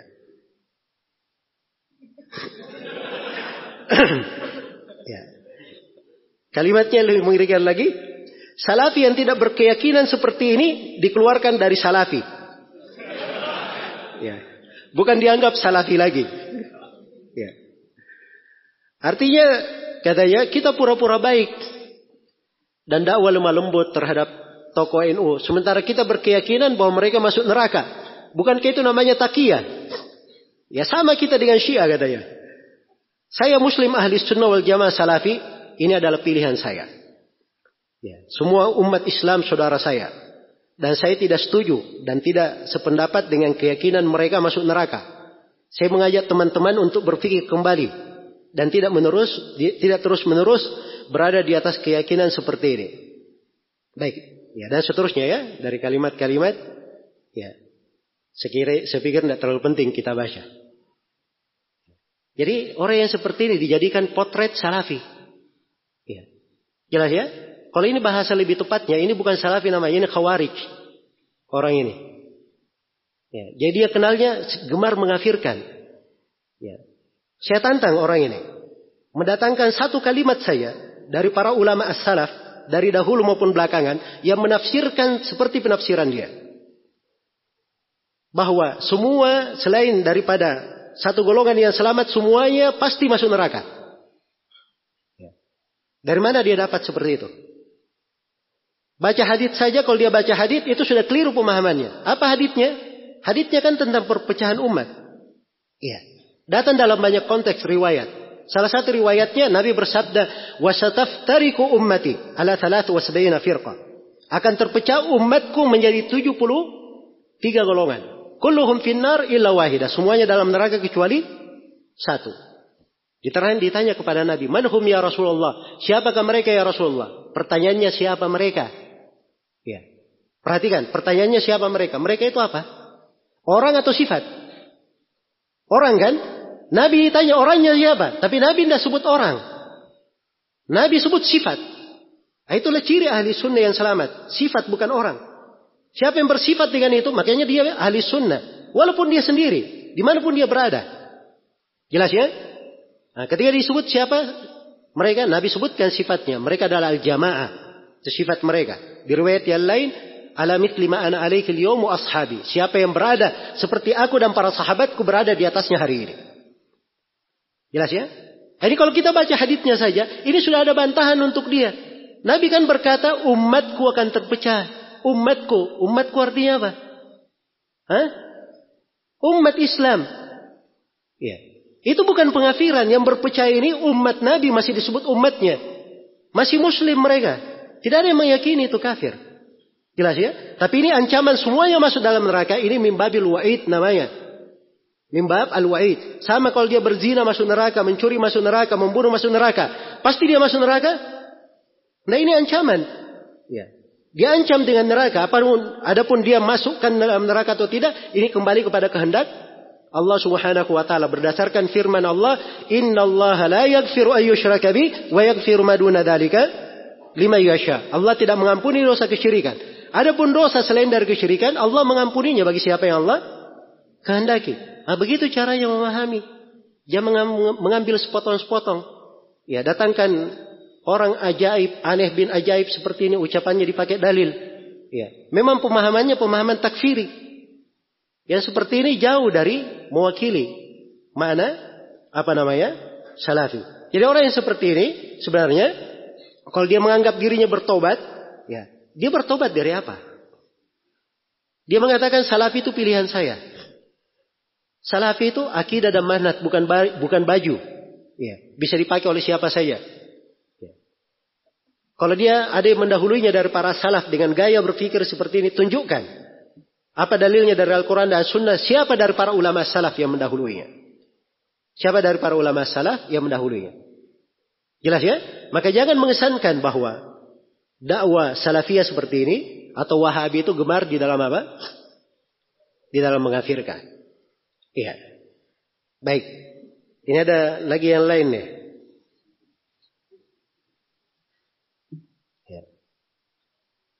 Ini tidak semuanya kita ini ya, cuman saya ingin memberikan apa namanya kalimat-kalimat ya, yang menunjukkan bahwa sebagian orang itu sembarangan di dalam menjatuhkan ponis-ponis. Ya. Baik katanya ini ada yang membicara tentang turunnya Allah di dunia, di langit dunia. Ya. Katanya turunnya Allah di langit dunia yang pertama yang turun bukan dat Allah, tapi yang turun itu adalah rahmat Allah, magfirah Allah, keberkahan Allah.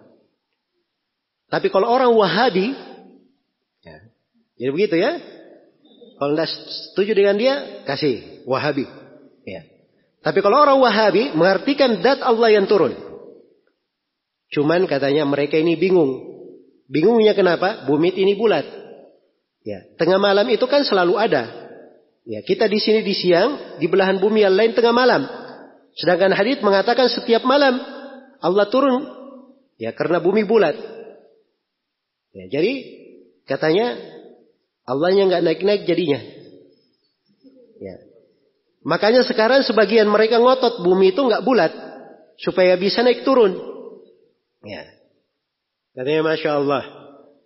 Saudara silakan punya pilihan berakidah katanya. Itu urusan mereka. Tapi jangan kau kafirkan saudara-saudaramu yang nggak percaya dengan kelucuan tadi.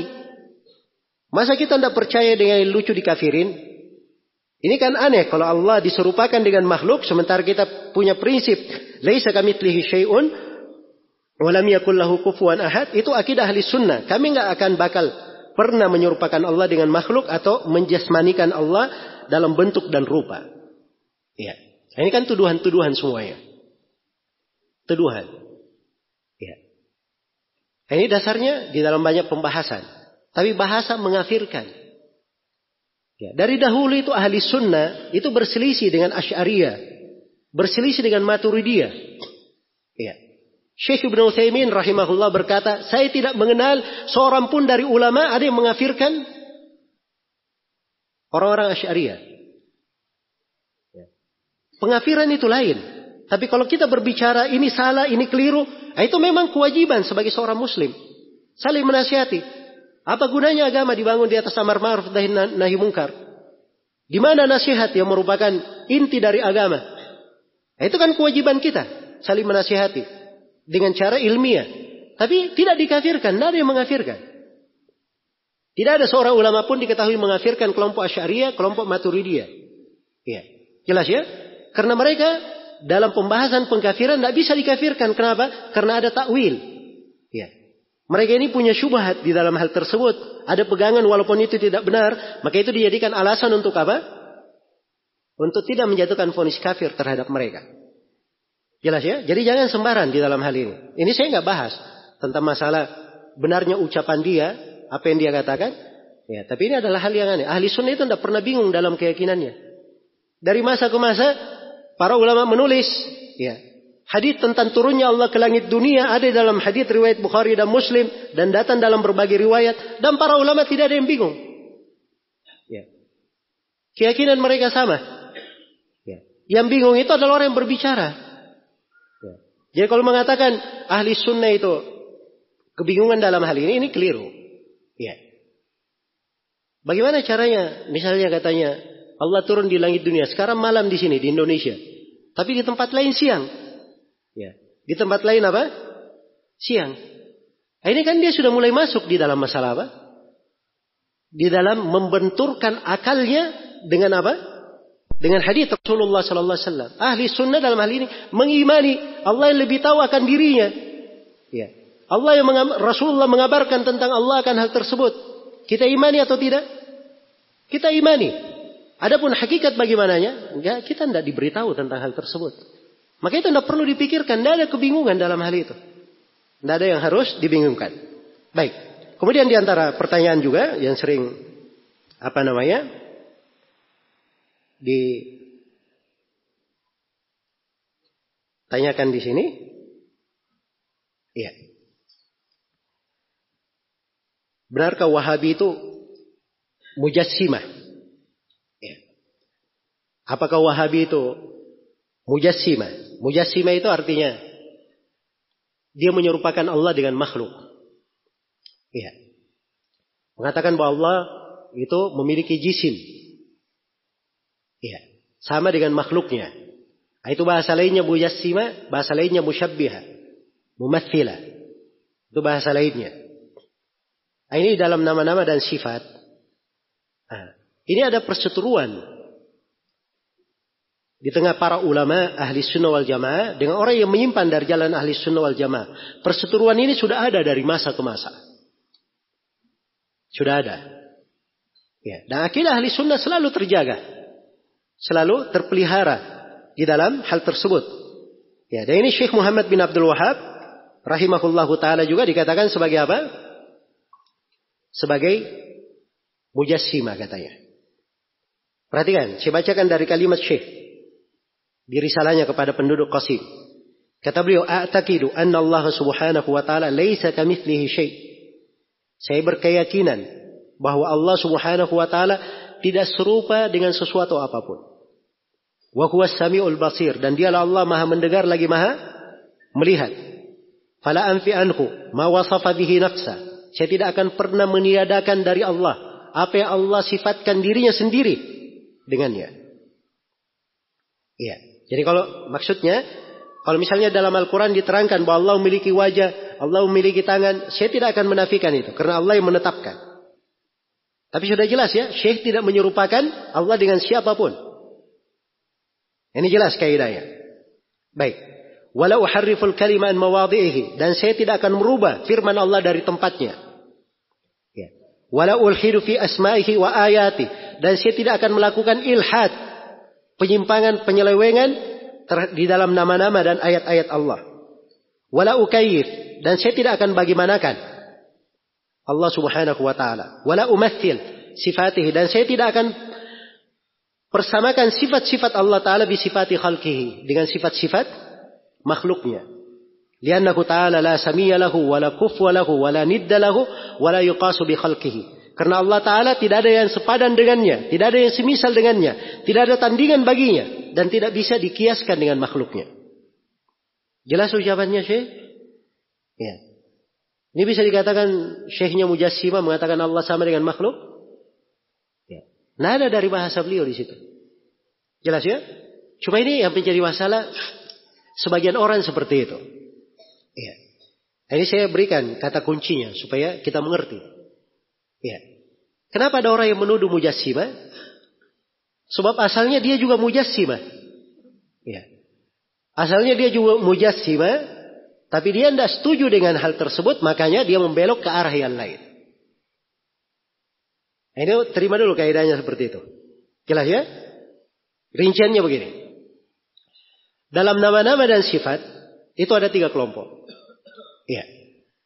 Ada kelompok ahli sunnah, dia berada di pertengahan. Mereka berpegang dengan ayat, Laisa kamitslihi syai'un wa huwa as-sami'ul basir. Allah tidak serupa dengan suatu apa pun dan dialah Allah yang maha mendengar lagi maha melihat. Jadi dalam ayat ada dua. Iya. Pertama Allah disucikan. Dibersihkan, dimuliakan tidak sama dengan makhluk. Dan yang kedua ditetapkan nama dan sifat sebagaimana Allah tetapkan untuk dirinya dan Rasulullah tetapkan untuk Allah penetapan ini adalah sesuai dengan kemuliaan dan kebesaran Allah dan pasti tidak sama dengan makhluk. Selesai ahli sunnah? Iya. Menyimpang dari prinsip ahli sunnah ini dua kelompok. Kelompok yang pertama namanya kelompok mu'abtilah. Dan kelompok yang kedua namanya kelompok musyabbiha. Iya. Musyabbiha ini banyak namanya. Bisa disebut musyabbiha, mumathilah, mujassima. Jelas ya? Ini yang disebut oleh mereka ini belakangan mujassima. Iya. Baik. Mu'abtilah ini ada lima kelompok di dalamnya. Mu'abtilah. Ada kelompok Jahmiyah, Mu'tazilah, Maturidiyah, Kullabiyah, dan Ash'ariyah. Ada lima kelompok. Iya. Bersyirikat di dalam menolak sifat-sifat Allah. Tapi ada yang ekstrim dan ada yang menolak sebagiannya saya. Jahmiyah menolak seluruh nama dan sifat. Kecuali sifat al-wujuh. Sifat ada. Nah, dia tidak berani mengatakan Allah tidak ada. Tidak berani. Jelas ya? ya. Orang-orang Mu'tazilah dia berkata, kita tetapkan nama, kita tolak sifat. Nah, ini paling lucu nih orang Mu'tazilah. Nama Allah As-Sami yang maha mendengar. Iya, kita tetapkan nama Allah yang maha mendengar. As-Sami. Apakah Allah punya sifat pendengaran? Tidak. Allah tidak punya sifat pendengaran. Bagaimana masuk akal dikatakan yang maha mendengar tidak ada pendengarannya? Ya. Ini paling lucu, Mu'tazilah. Jelas ya? Kelompok yang ke tiga dan keempat, kelima ini, ini mereka tetapkan nama, tetapkan sifat. Ya, hanya saja di dalam penetapan sifat di sini mereka berbeda. Kalau kullabiyah dia tetapkan dari sifat apa namanya dati Allah Subhanahu wa taala. Adapun sifat yang bersifat ikhtiaria yang dilakukan oleh Allah sesuai dengan kehendaknya ini ditolak oleh mereka, ditakwilkan oleh orang-orang kullabiyah. Ya. Kalau orang-orang Maturidiyah dan Asy'ariyah, mereka untuk semua sifat mereka hanya menetapkan kalau orang Asy'ariyah dia tetapkan tujuh sifat. Kalau Maturidiyah dia tetapkan delapan sifat saya. Tapi mereka tetapkan nama-nama. Mereka tetapkan apa? Nama-nama. Jelas ya? Nah, ini kelompok al-mu'abtilah. Kalau musyabbiha, ini musyabbiha mujassima yang mengatakan Allah punya tangan, tangannya sama dengan tangan kita. Allah punya wajah, wajahnya sama dengan wajah makhluk. Nah, ini mujassima namanya. Sekarang ahli sunnah itu di mujassima. Dari ucapan syekh tadi, cocok syekh dikatakan mujassima? Jauh sama sekali. Nah sekarang tadi saya katakan, setiap orang yang mu'abtilah ini, orang asyariyah itu juga mujassima. Dan sebaliknya setiap mujassimah mu'abtilah juga. Sama. Ya. Saya terangkan satu sudut saya. Orang mu'abtilah kenapa dia mujassimah juga? Ya. Sekarang ketika misalnya Allah Subhanahu wa taala uh, di Nabi sallallahu alaihi wasallam menerangkan bahwa yanzilu rabbuna ila sama'id dunya fi thuluthil lailil akhir. Sungguhnya Rabb kami turun di sepertiga malam terakhir. Kalau kaidahnya ahli sunnah turun, Allah tetapkan sifat turun untuk dirinya. Kita tetapkan sebagaimana yang ditetapkan oleh nabinya. Tidak ada lebih tahu tentang Allah melebihi siapa? Nabi Muhammad sallallahu alaihi wasallam. Ya. Turun itu apa? Bahasa Arab jelas makna turun. Jelas ya? Bahasa Arab jelas makna turun. Hakikatnya bagaimana? Tidak ada ahli sunnah yang bertanya tentang kaifiat. Ya, sebab ini dari perkara gaib. Itu tidak boleh ditanyakan. Tetapi yang pasti Allah itu turun sesuai dengan kemuliaan dan kebesarannya tidak sama dengan makhluk. Itu keyakinan ahli sunnah. Ya. Ini datang orang-orang muabtilah. Wah ini tidak boleh dikatakan Allah turun. Sebab yang dia pikir, Ya, seperti misalnya seseorang itu turun dari kursi ke bawah, dari rumah dia turun ke bawah. Nah, ini dia sudah pikir. Berarti asalnya dia sudah musyabbiha, mujassima. Cara berfikirnya sudah seperti itu. Karena dia berpikir seperti itu, maka dia perlu untuk mentawil. Kalau begitu, turun ini jangan kita artikan turunnya Allah dengan datnya, tapi kita artikan turun rahmatnya, turun keberkahannya. Ya. Kenapa diarahkan ke situ? Sebab dia sendiri sudah mujassima dari awalnya. Dia itu pikirannya kalau kita bilang seperti itu, maka Allah turun benaran. Itu yang dia pikir. Apa namanya? Seperti dia turun, makhluk turun. Itu yang dia pikir. Ya. Tapi kalau ahli sunnah dikatakan bahwa Allah turun dengan hakikatnya. Bagaimana turunnya? Itu perkara gaib. Kita tidak tahu. Yang jelas kaidah kita, Allah tidak serupa dengan suatu apa pun. Ya. Ingin lebih tahu daripada Nabi. Nabi yang berkata Allah turun ke langit dunia. Ya. Kok kamu mengalahkan ke makna yang lain? Jelas ya? Nah, ini cara ahli sunnah di dalam memahami dari apa namanya sifat-sifat. Dan ini dari pembahasan akidah dibahas oleh para ulama rahimahumullah taala secara mendalam. Ya. Baik. Ada lagi yang berkata, benarkah bahwa syekh itu mengingkari ijma dan kias dan mengatakan ya bahwa dia ini membawa madhab baru, madhab yang kelima katanya. Ya. Dan yang lainnya empat madhab itu tidak dianggap. Terus ada lagi yang menyebut bahwa Syekh Muhammad bin Abdul Wahab katanya semenjak 600 tahun ini manusia tidak berada di atas suatu agama yang benar. Ya, dialah yang berada di atas ijtihad. Ini semuanya dari hal-hal yang dituduhkan kepada Syekh sudah ada di masa penulis dituduhkan itu. Iya. Dan ini sudah dibantah oleh Syekh rahimahullahu taala. Iya. Sudah dibantah. Ya, kata beliau, madhab kami di usuluddin adalah uh, kata siapa namanya? Kata Syekh rahimahullah taala, ya. Baik. Atau ini dari ucapan Abdullah bin Muhammad bin Abdul Wahab, anak beliau. Ya, menjelaskan bagaimana madhab yang dianut oleh ayahnya dan diikuti oleh murid-muridnya. Kata beliau, madhab kami dalam usuluddin adalah madhab ahli sunnah wal jamaah. Jalan kami adalah jalan para as-salaf. Ya, kami membaca dari ayat-ayat sifat hadith-hadith sebagaimana zahirnya. Ya, dan kami di dalam furu' itu di atas madhab Imam Ahmad. Dan kami tidak mengingkari siapa yang bertaklid terhadap madhab salah satu dari empat madhab. Dan kami tidak merasa berhak dianggap sebagai ahli ijtihad secara mutlak. Iya. Dan tidak ada seorang pun di antara kami yang mengaku dia adalah mujtahid mutlak. Jelas ya? Ini pernyataan dari beliau sendiri. Ya, dan kami pelajari buku-bukunya. Syekh Muhammad bin Abdul Wahab, ya. Murid-muridnya sampai hari ini itu buku-bukunya kita baca. Ya. Dan terlihat bahwa mereka ini selalu menukil dari para ulama. Tidak ada hal yang baru yang mereka bawa. Sama kalau kita membaca dari buku-buku para ulama di berbagai madhab, di mana pun. Baik. Terkait dengan ijma, ijma itu ya termasuk hal yang dipakai sebagai dalil oleh mereka. Demikian pula kias. Ya. Ini semuanya ada di dalam apa namanya? penggunaan-penggunaan yang dipakai oleh Syekh rahimahullah di dalam buku-bukunya maupun digunakan oleh murid-murid beliau. Iya. Baik. Jadi ini terkait dengan masalah tuduhan bahwa Syekh itu mengingkari ijma dan mengingkari apa? Mengingkari kias. Ya, serta mengaku bahwa dirinya mujtahid mutlak. Ya. Baik. Terus ada lagi yang mengatakan bahwa Syekh Muhammad bin Abdul Wahab katanya mengingkari berziarah ke kuburan. Ya. Mengingkari berziarah ke kuburan.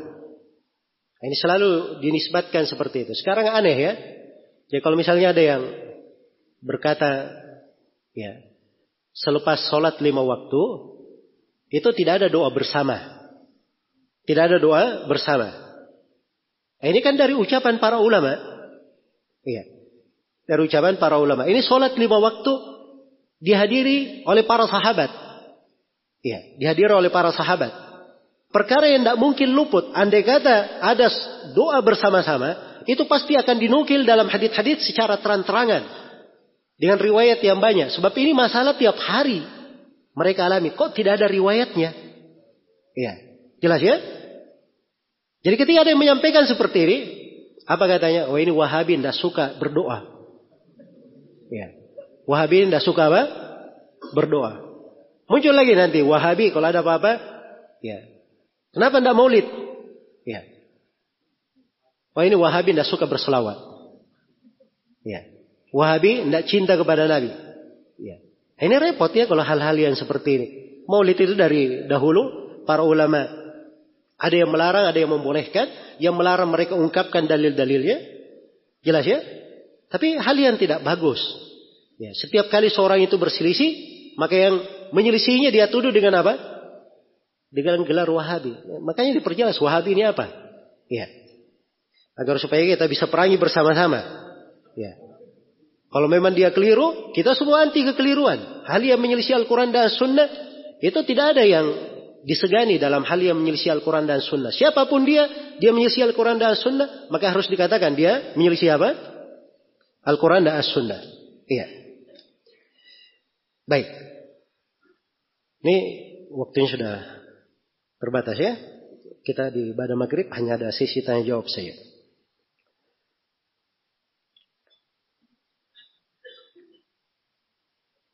Baik. Di sini ada yang bertanya, Kenapa semakin diserang dan semakin dijelekkan, Wahabi ini justru semakin bertambah kuat dan tersebar. Ya. Baik. Nah, itulah keberkahan dari dakwah Syekh Muhammad bin Abdul Wahab rahimahullah. Ya. Dan itu adalah ciri dari kebaikan dan kelurusan jalan beliau. Karena Allah Subhanahu wa taala berfirman dalam Al-Qur'an, inna lanansuru rusulana walladzina amanu fil hayatid dunya wa yawma yakumul ashhad.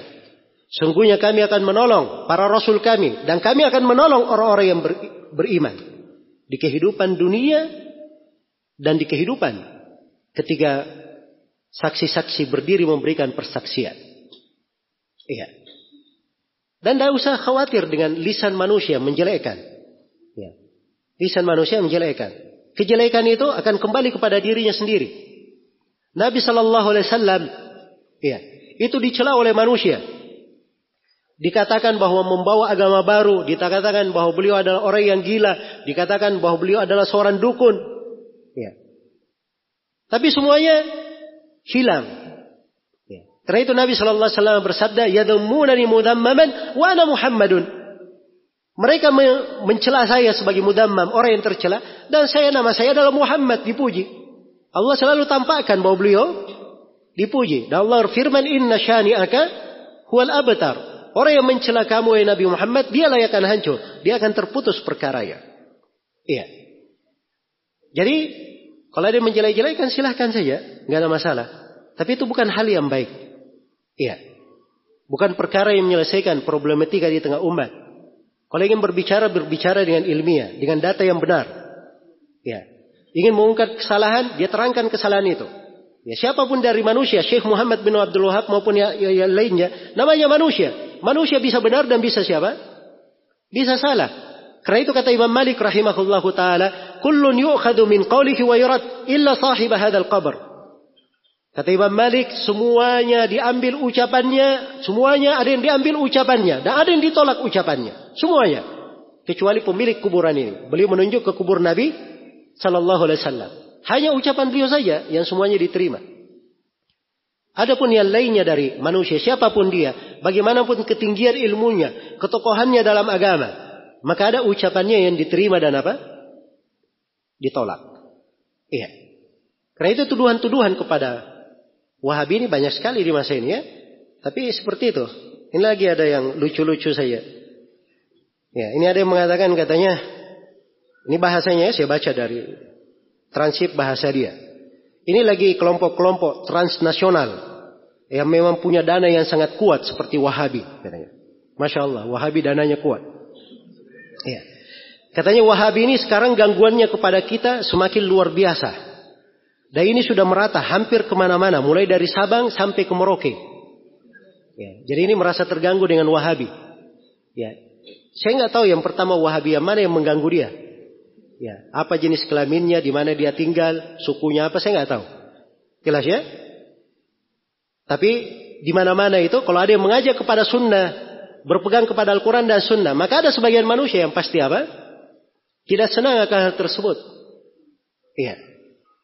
Ada sebagian orang yang berada di atas kekeliruan pasti tidak menyukainya. Tidak menyukainya. Nah, dia katakan di sini katanya ini Wahabi sudah merata di mana-mana, hampir di mana-mana dimulai dari Sabang sampai ke Merauke. Ya. Katanya mereka ini punya tim yang dikirim ke sana dan ustaz-ustaz Wahabi ini katanya memang gajinya mahal. Ya. Karena laporan dari mantan-mantan mereka, saya beberapa kali waktu ngisi di Bogor, katanya waktu ngisi di Bekasi, ya. Di tempat lain, mantan-mantan ustaz Wahabi lapor ke saya, laporan ke saya. Ya. Katanya saya tahu kiai apa saya tahu Kiai, gajinya Ustadz Wahabi itu tiap bulan berapa? Katanya 1.500 dolar. Ya. Ditanya sama Kiainya ini tadi yang bercerita ini. Sampean kok tahu? Ya. Katanya saya dulu mantan Ustadz Wahabi. Ya. Jadi saya coba menjadi dai setiap bulan 1.500 dolar. Lumayan Kiai. Ya. Kalau sekarang 20 juta lebih. Seandainya punya empat istri, Nah, itu lebih dari cukup katanya. Ya. Jadi sampai hal-hal yang seperti ini kadang sebagian orang nggak malu kedustaan yang seperti ini dia sebarkan di mana-mana. Jelas ya? Ini dia sebut siapa saja orangnya, dari mana dia dapat dana dan seterusnya. Ya. Kalau dia ingin lihat dari pondok-pondok pesantren yang mereka tuduh Wahabi di di Indonesia ini dari Sabang sampai Merauke dan memang berkembang dengan sangat pesat ya di Indonesia ini karena memang Orang-orang yang mereka tuduh Wahabi ini adalah orang-orang yang paling bagus nasionalismenya terhadap negerinya. Ya. Karena itu mereka ribut, nggak suka.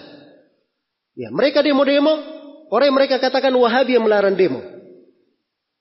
Sana menghujat pemerintah, orang-orang yang mereka tuduh Wahabi yang menerangkan tentang kedudukan pemerintah, tidak boleh dicela dan dihujat. Dan mereka dalam hal ini itu berbicara tentang agama. Sebagaimana Imam Empat menerangkan wajibnya taat kepada pemerintah yang muslim dalam hal yang ma'ruf. Itu ada di buku-buku akidah mereka. Dan mereka ini menerangkan bukan karena ada proyek. Tidak ada. Tidak ada anggaran di situ. Ya. Tidak ada anggaran. Ya. Beda dengan sebagian orang ini. Kalau ada anggaran, Masya Allah, baru dia bergerak. Ya. Bikin program di sana sini. Bela negara, cinta tanah air. Orang-orang salafi itu dari dulu menjelaskan. Yang mereka tuh dua Wahabi ini, itu dari dulu punya kegiatan di sana sini. Di majelis-majelis mereka, isinya seperti itu. Iya. Isinya seperti itu. Baik. Menerangkan bagaimana yang benar. Jadi ini kadang menyusahkan sebagian orang. Jelas ya? Akhirnya mulai tujuh macam-macam. Ada lagi yang bikin statement katanya. Masya Allah ditulis di koran lagi. Ya. Itu di halaman depan ya, koran duta namanya.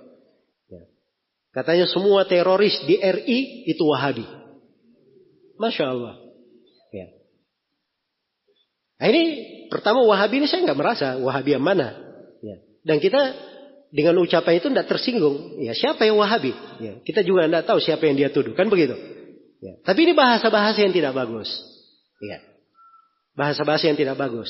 Selalu mereka permasalahkan Saudi Arabia itu Wahabi. Sampai Masya Allah ketika datang Raja Salman kemarin itu, ya saya lihat di sebagian wawancara di televisi, ada orang apa namanya dari salah satu ormas besar di Indonesia ini, itu sampai berkata ini kami juga perlu duduk dengan pihak Raja Salman ini. Kita ingin bercerita, kita ingin diskusi. Kenapa orang-orang kalau dia berada di sekitar kuburan Nabi dilarang berdoa ke situ? Ya. Nah, ini membuat saya apa namanya? Ya, Sebenarnya heran dengan orang-orang seperti ini. Kemarin teriak toleransi, menghargai pendapat. Nah, itu kan pendapat orang ada dalilnya. Di rumahnya sendiri dia mau melarang. Kok kamu yang sewok? Ya. Kok bisa dia yang marah? Nggak suka di negeri dia, permasalahkan. Kalau dia di Indonesia dia bikin seperti itu, ya silahkan itu kan urusan dia. Jelas ya? Sampai masalah pakaian orang, pakai jubah, pakai jenggot, ya. Tidak isbal, semuanya dikomentari. Semuanya dikomentari. Kok bisa urusan orang dia ikut-ikutan? Orang mau pakaian apa? Sana pakaiannya telanjang, tidak menutup aurat.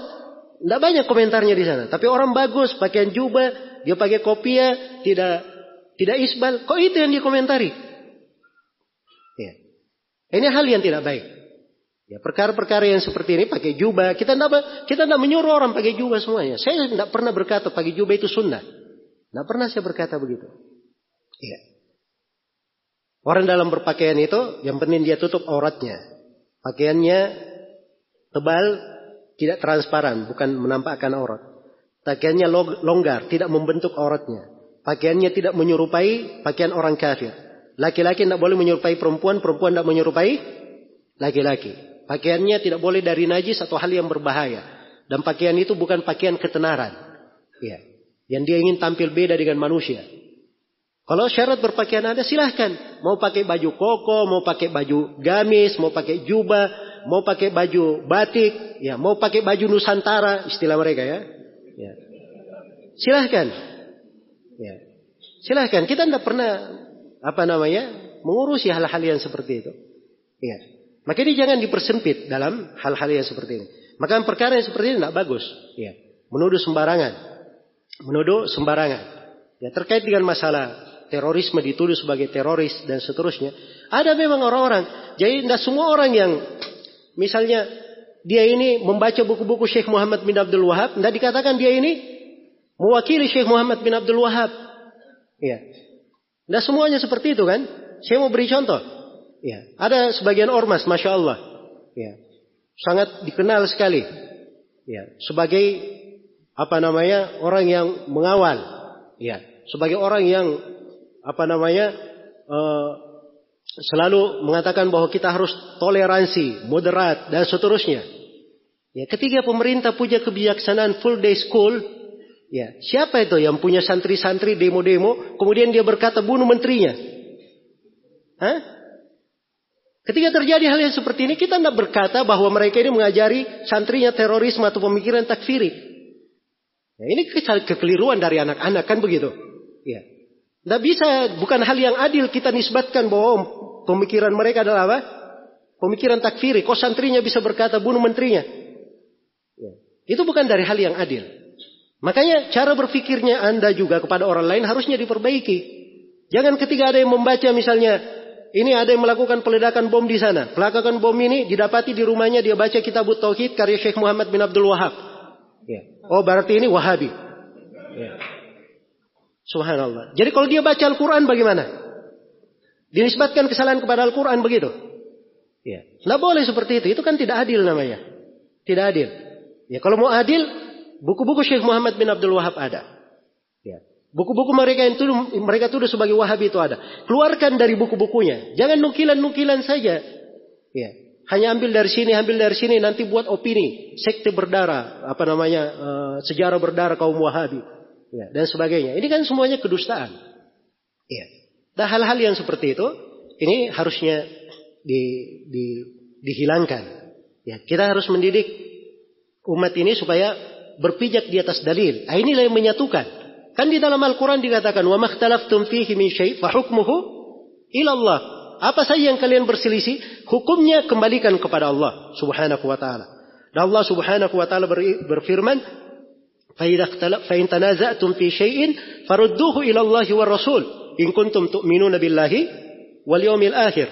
Kalau kalian berselisih pada sesuatu apa pun, kembalikan kepada Allah dan Rasulnya. Kalau memang kalian itu beriman kepada Allah Subhanahu wa taala dan hari akhir. Baik. Jadi ini pembahasan tentang Wahabi ini pembahasan panjang sekali ya. Ya, karena kalau kita ingin bahas semua apa tuduhan-tuduhan, isu-isu yang berkembang dan syubhat itu banyak sekali. Ya. Tapi intinya kita sudah tahu. Ya, siapa yang dituduh dengan Wahabi itu, apa hakikat dakwanya, dan saya sudah berikan contoh beberapa bentuk dari tuduhannya. Ya, maka di akhir dari apa namanya uh, kajian ini saya ingin mengingatkan tentang kita semua itu umat Islam itu bersatu di atas satu prinsip. Ya, kita dikumpulkan di atas suatu hal. Rasulullah Sallallahu Alaihi Wasallam telah bersabda, Inna Rabbakum wahid. Sungguhnya Rob kalian itu satu. Iya. Dan ayah kalian satu. Kita semua anak turun Nabi Adam. Agama kalian itu satu. Ketahuilah tidak ada keutamaan orang ajam di atas orang Arab. Dan tidak ada keutamaan orang Arab di atas orang Ajam. Tidak ada keutamaan orang kulit hitam di atas kulit putih. Atau kulit merah di atas kulit putih. Iya. Tidak ada keutamaan kecuali dengan apa? Dengan takwa. Ya.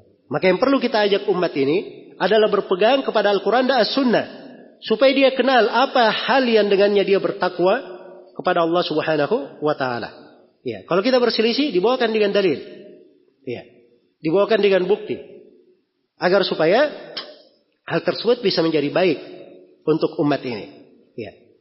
Dan apa namanya? Kita semua harusnya selalu bersyukur kepada Allah Subhanahu wa taala ya atas nikmat di mana-mana misalnya dia bisa ketemukan orang-orang yang mengajak kepada Al-Quran, mengajak kepada Sunnah Rasulullah Sallallahu Alaihi Wasallam, ya, mendalami Al-Quran dan mendalami hadits Nabi Sallallahu Alaihi Wasallam.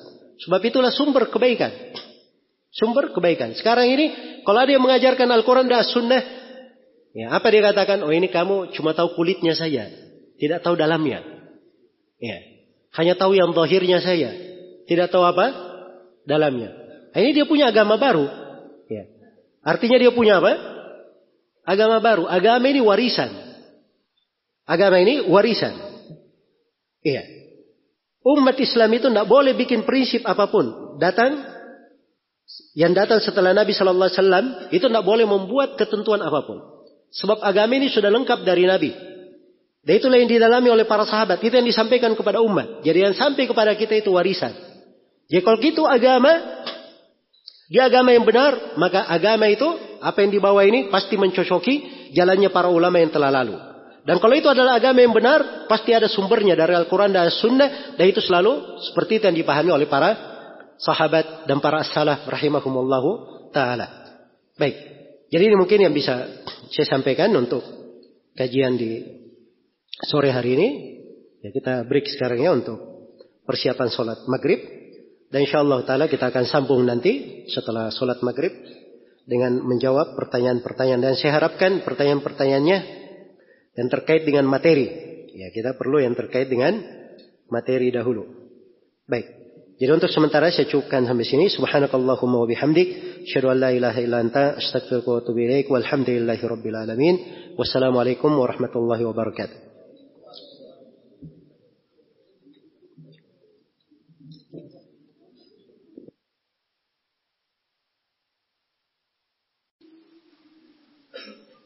بسم الله الرحمن الرحيم الحمد لله رب العالمين والصلاة والسلام على المبعوث رحمة للعالمين نبينا محمد وعلى آله وصحبه ومن تبعهم بإحسان إلى يوم الدين أما بعد Ada yang mau bertanya langsung?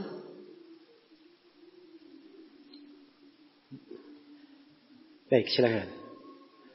Uh, yang pertama angkat tangannya dulu ya.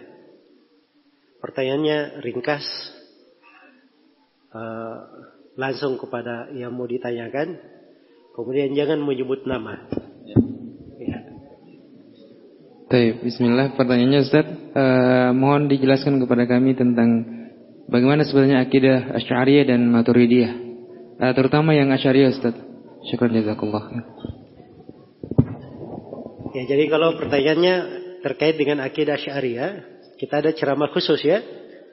Sudah pernah kita kaji tentang kisah taubat Abul Hasan Al-Ash'ari rahimahullahu taala.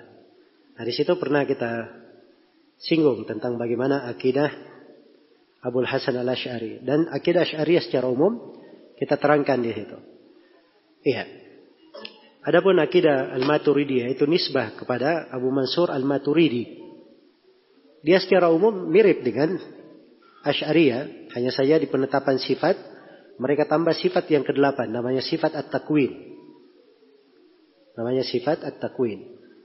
Iya. Jadi ada hal-hal yang apa namanya mendetail di dalamnya. Secara umum kekeliruannya karena mereka mentakwil dari sifat-sifat. Mentakwil dari sifat-sifat Allah Subhanahu wa taala dia palingkan dari zahirnya. Misalnya di dalam Al-Qur'an Allah berfirman bal yadahu mabsutatan. Bahkan kedua tangan Allah terhampar. Dan Allah firman kepada tentang iblis, "Malaka alla tasjuda lima khalaqatu biyadai." Kenapa engkau tidak sujud pada apa yang aku cipta dengan kedua tanganku? Mereka katakan tangan di sini artinya adalah kekuasaan. Iya. Ini kan namanya memalingkan. Tangan ini, Al-Quran ini dengan bahasa Arab turunnya. Allah berfirman, bilisanin arabiyyin mubin. Dengan lisan bahasa Arab yang jelas. Tangan dalam bahasa Arab itu semua orang paham apa mana tangan dalam bahasa Arab. Cuman tidak boleh mengatakan bahwa tangan Allah sama dengan tangan apa? Makhluk.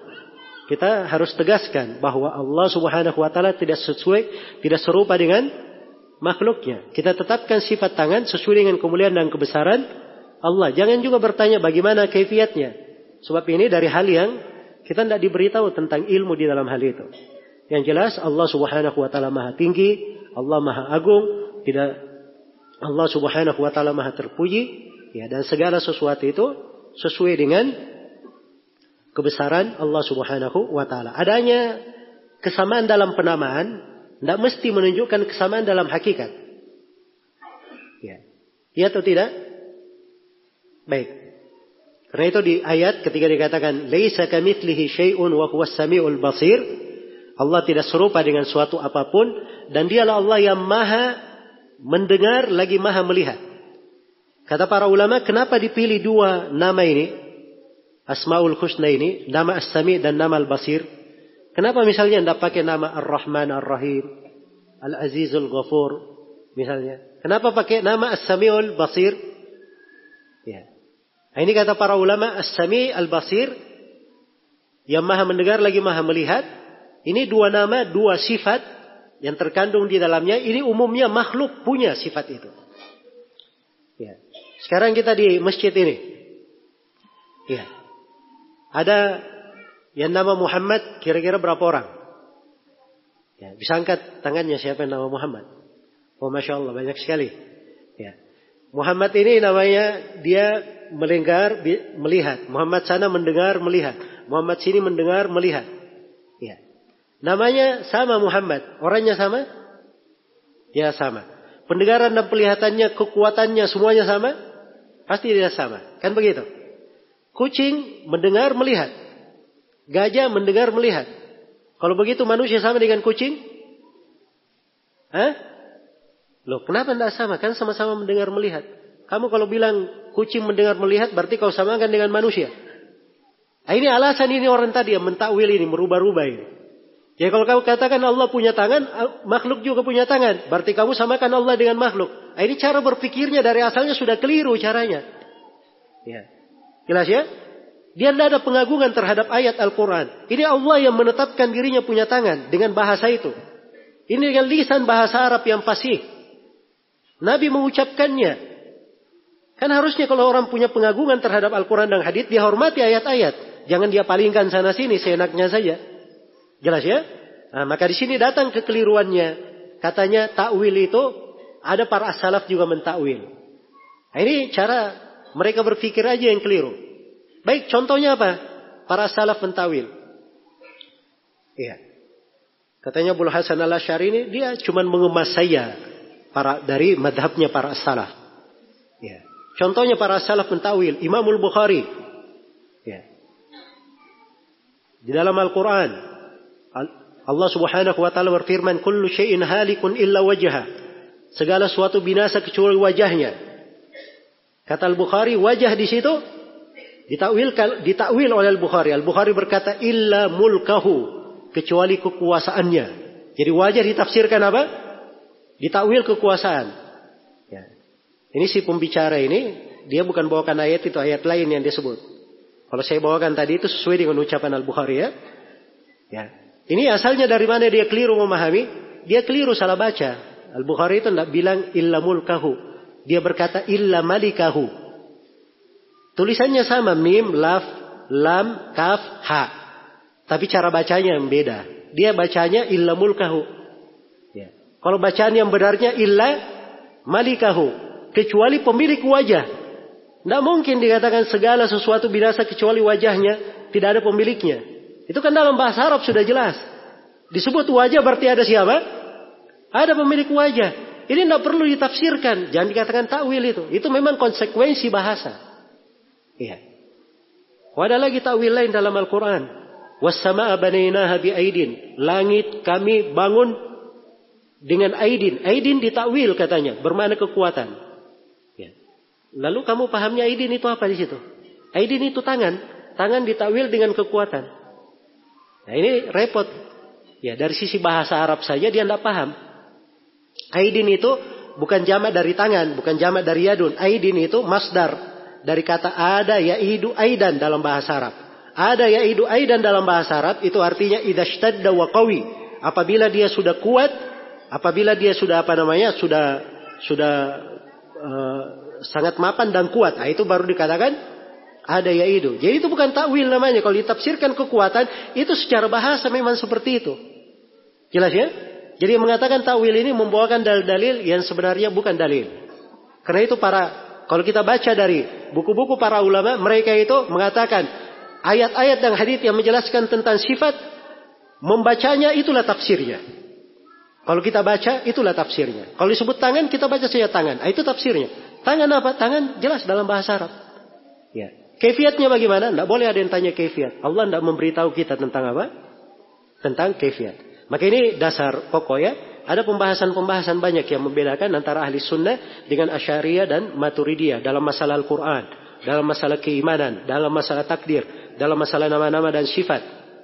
Iya. Dalam masalah nama-nama dan sifat.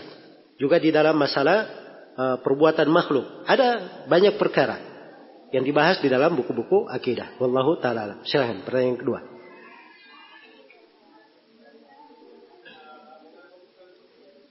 Supaya kedengaran yang lain. Uh, menurut Ana uh, salah satu faktor yang membuat uh, titel Wahabi itu muncul karena uh, ada perbedaan dalam apa uh, kaidah uh, mengamalkan dalil Ustaz. Nah, um, pertanyaan gini, uh, mengapa ada perbedaan uh, kaidah dalam mengamalkan dalil umum dan dalil khusus gitu, Ustaz? Suka Ustaz. Baik. Jadi kalau perbedaannya itu yang disebut itu gampang masalahnya. Ya, gampang masalahnya. Itu kan namanya perbedaan di masalah pendalilan. Ya kan? Dan cara pendalilan itu sudah ada di dalam buku-buku usul fikih. Ada di dalam buku-buku usul fikih.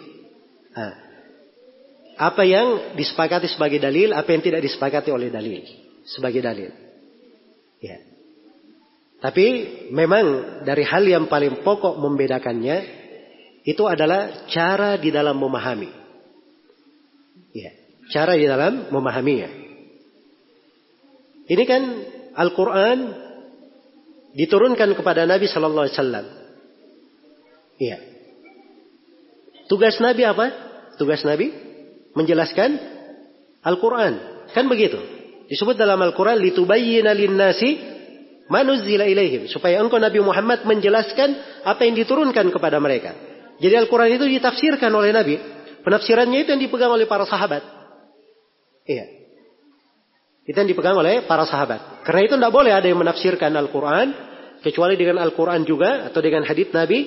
Atau dengan ucapan sahabat. Para ulama di tafsir. Atau dengan kandungan secara bahasa. Sebab Al-Quran dengan lisan bahasa Arab. Iya. Dan memang betul bahwa di dalam pendalilan ini itu para ulama rahimahumullah taala di sini ada beberapa sudut ya mereka memang berbeda cara berdalilkan. Tapi kalau kita bahas dari sudut itu saja bisa ketemu di titik-titik tertentu. Tapi pokoknya karena ada di antara manusia keluar dari jalannya Nabi dan para sahabat itu inti pokok sebenarnya yang membuat kenapa adanya perbedaan. Ada yang keluar dari jalan Nabi dan para sahabat Rasulullah Sallallahu Alaihi Wasallam. Andai kata semuanya di atas rel yang sama, di atas jalan Nabi dan para sahabat, maka ada berselisih dalam memahami dalil itu biasa. Di masa para sahabat juga terjadi. Nabi Sallallahu Alaihi Wasallam pernah bersabda kepada para sahabatnya, La yusalliyanna ahadukumul asra illa fi bani Quraidah. Jangan sekali-sekali ada yang sholat asar kecuali di Bani Quraidah. Ini perintah ya. Supaya pasukan bertolak dari Medina menuju kepada Bani Quraidah, tempatnya orang Yahudi. Waktu itu orang Yahudi ini mereka ikut bersyirikat dalam mengepung kaum muslimin di Medina. Ya, maka setelah itu Nabi Shallallahu alaihi wasallam pulang ke rumahnya beristirahat Jibril datang kepada Nabi. Ya. Wahai Nabi Muhammad, engkau sudah gantungkan pedangmu, sedangkan kami para malaikat belum menggantungkan pedang-pedangnya. Ya. Maka beliau pun memerintah supaya jangan ada sahabat yang sholat asar kecuali di mana? Di Bani Quraidah. Maksudnya pergi segera ke Bani Quraidah. Ah, begitu berjalan, di tengah jalan matahari sudah mau terbenam. Di sini berbeda pendapat para sahabat. Ada yang berkata itu tadi ucapan Nabi, jangan sholat asar kecuali Bani Quraidah. Artinya kita buru-buru. Sehingga kita sholat asar di waktu asar di sini. Karena waktu sudah mau keluar, kewajiban kita kita sholat tepat pada waktunya. Maka yang berpandangan seperti ini ya sudah dia sholat di jalan. Kelompok yang kedua berkata, enggak.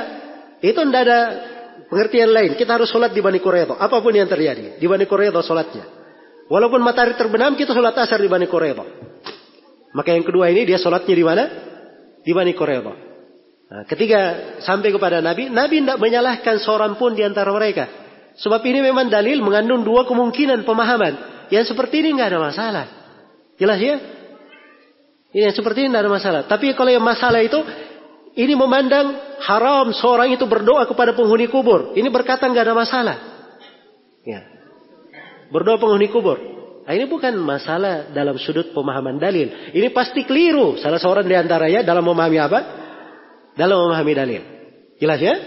Baik.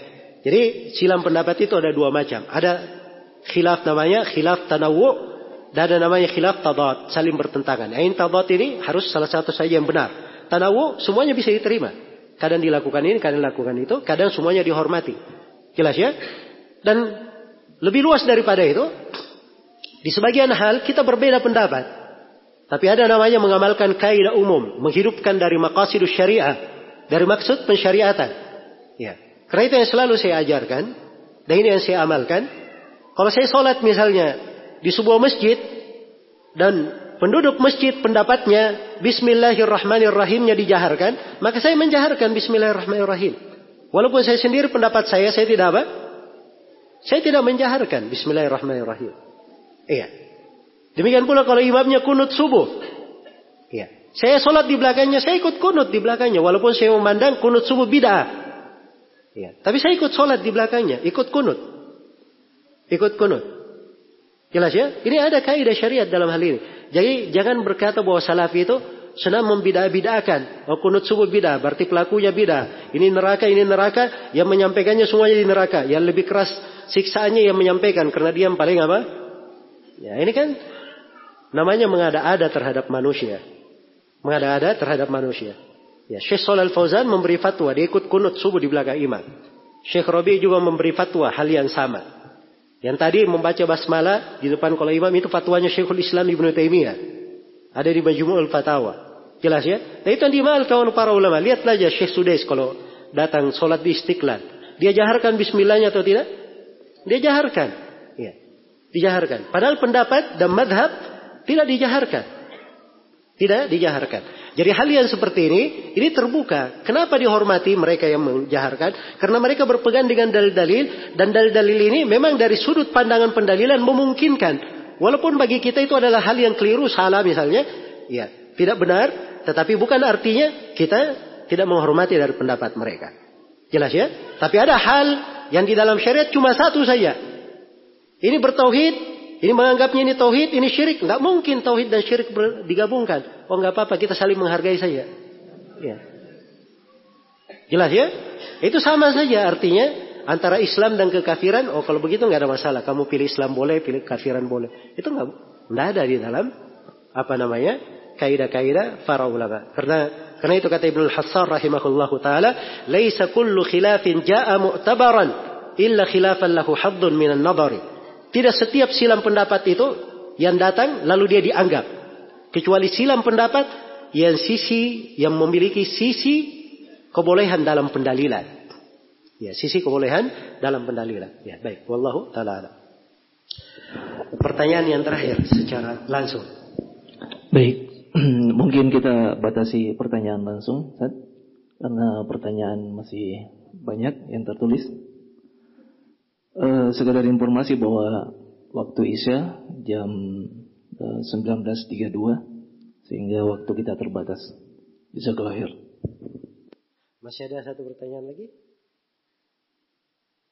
Kalau itu saya pertanyaan, saya jawab pertanyaan di atas meja.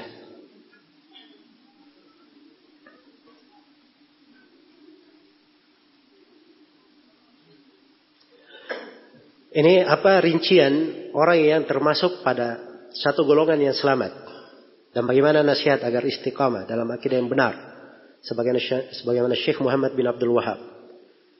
Alhamdulillah jalan Rasulullah itu jalan yang terang, jelas. Iya. Itu bukan hal yang samar. Kalau mau dipelajari tempat belajarnya jelas, buku-buku yang dipelajari jelas, dari mana dipelajari juga jelas.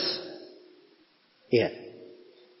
Hanya perlu kesungguhan dari kita semua di dalam mempelajarinya. Iya. Karena agama ini agama yang telah dipelihara oleh Allah hingga hari kiamat, dijaga. Karena itu kata Nabi Shallallahu Alaihi Wasallam, "Laqad taraktukum alal bayda lailuha kanahariha, la yazigu anha ba'di illa halik." Sungguh aku telah tinggalkan kalian di atas suatu petunjuk yang sangat putih Malamnya sama dengan siangnya. Tidak ada yang menyimpang darinya kecuali dia binasa. Saking terangnya agama ini. Ya, kalau mau tahu rinciannya ini perlu belajar ya kalau mau tahu rincian.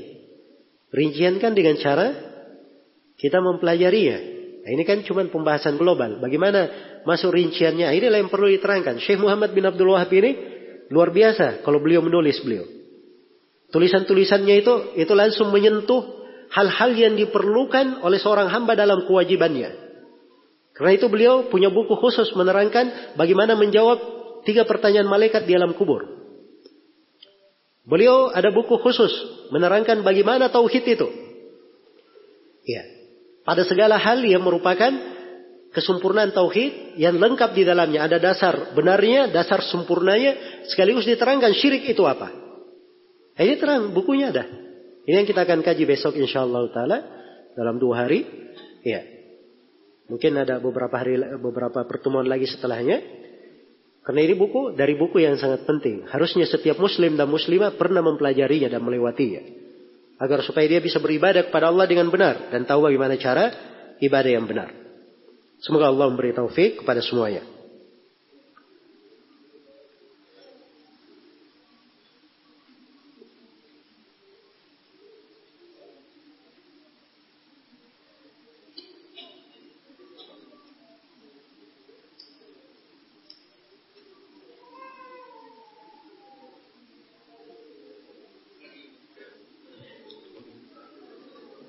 Baik. Ini ada yang keluar tema ya.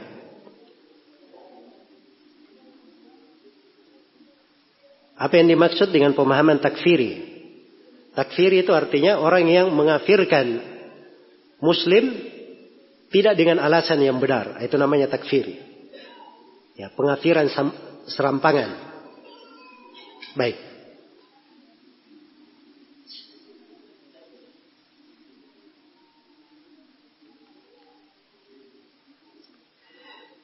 Ada yang katanya Wahabi itu memahami hadis secara tekstual saja dan tidak memahami secara kontekstual.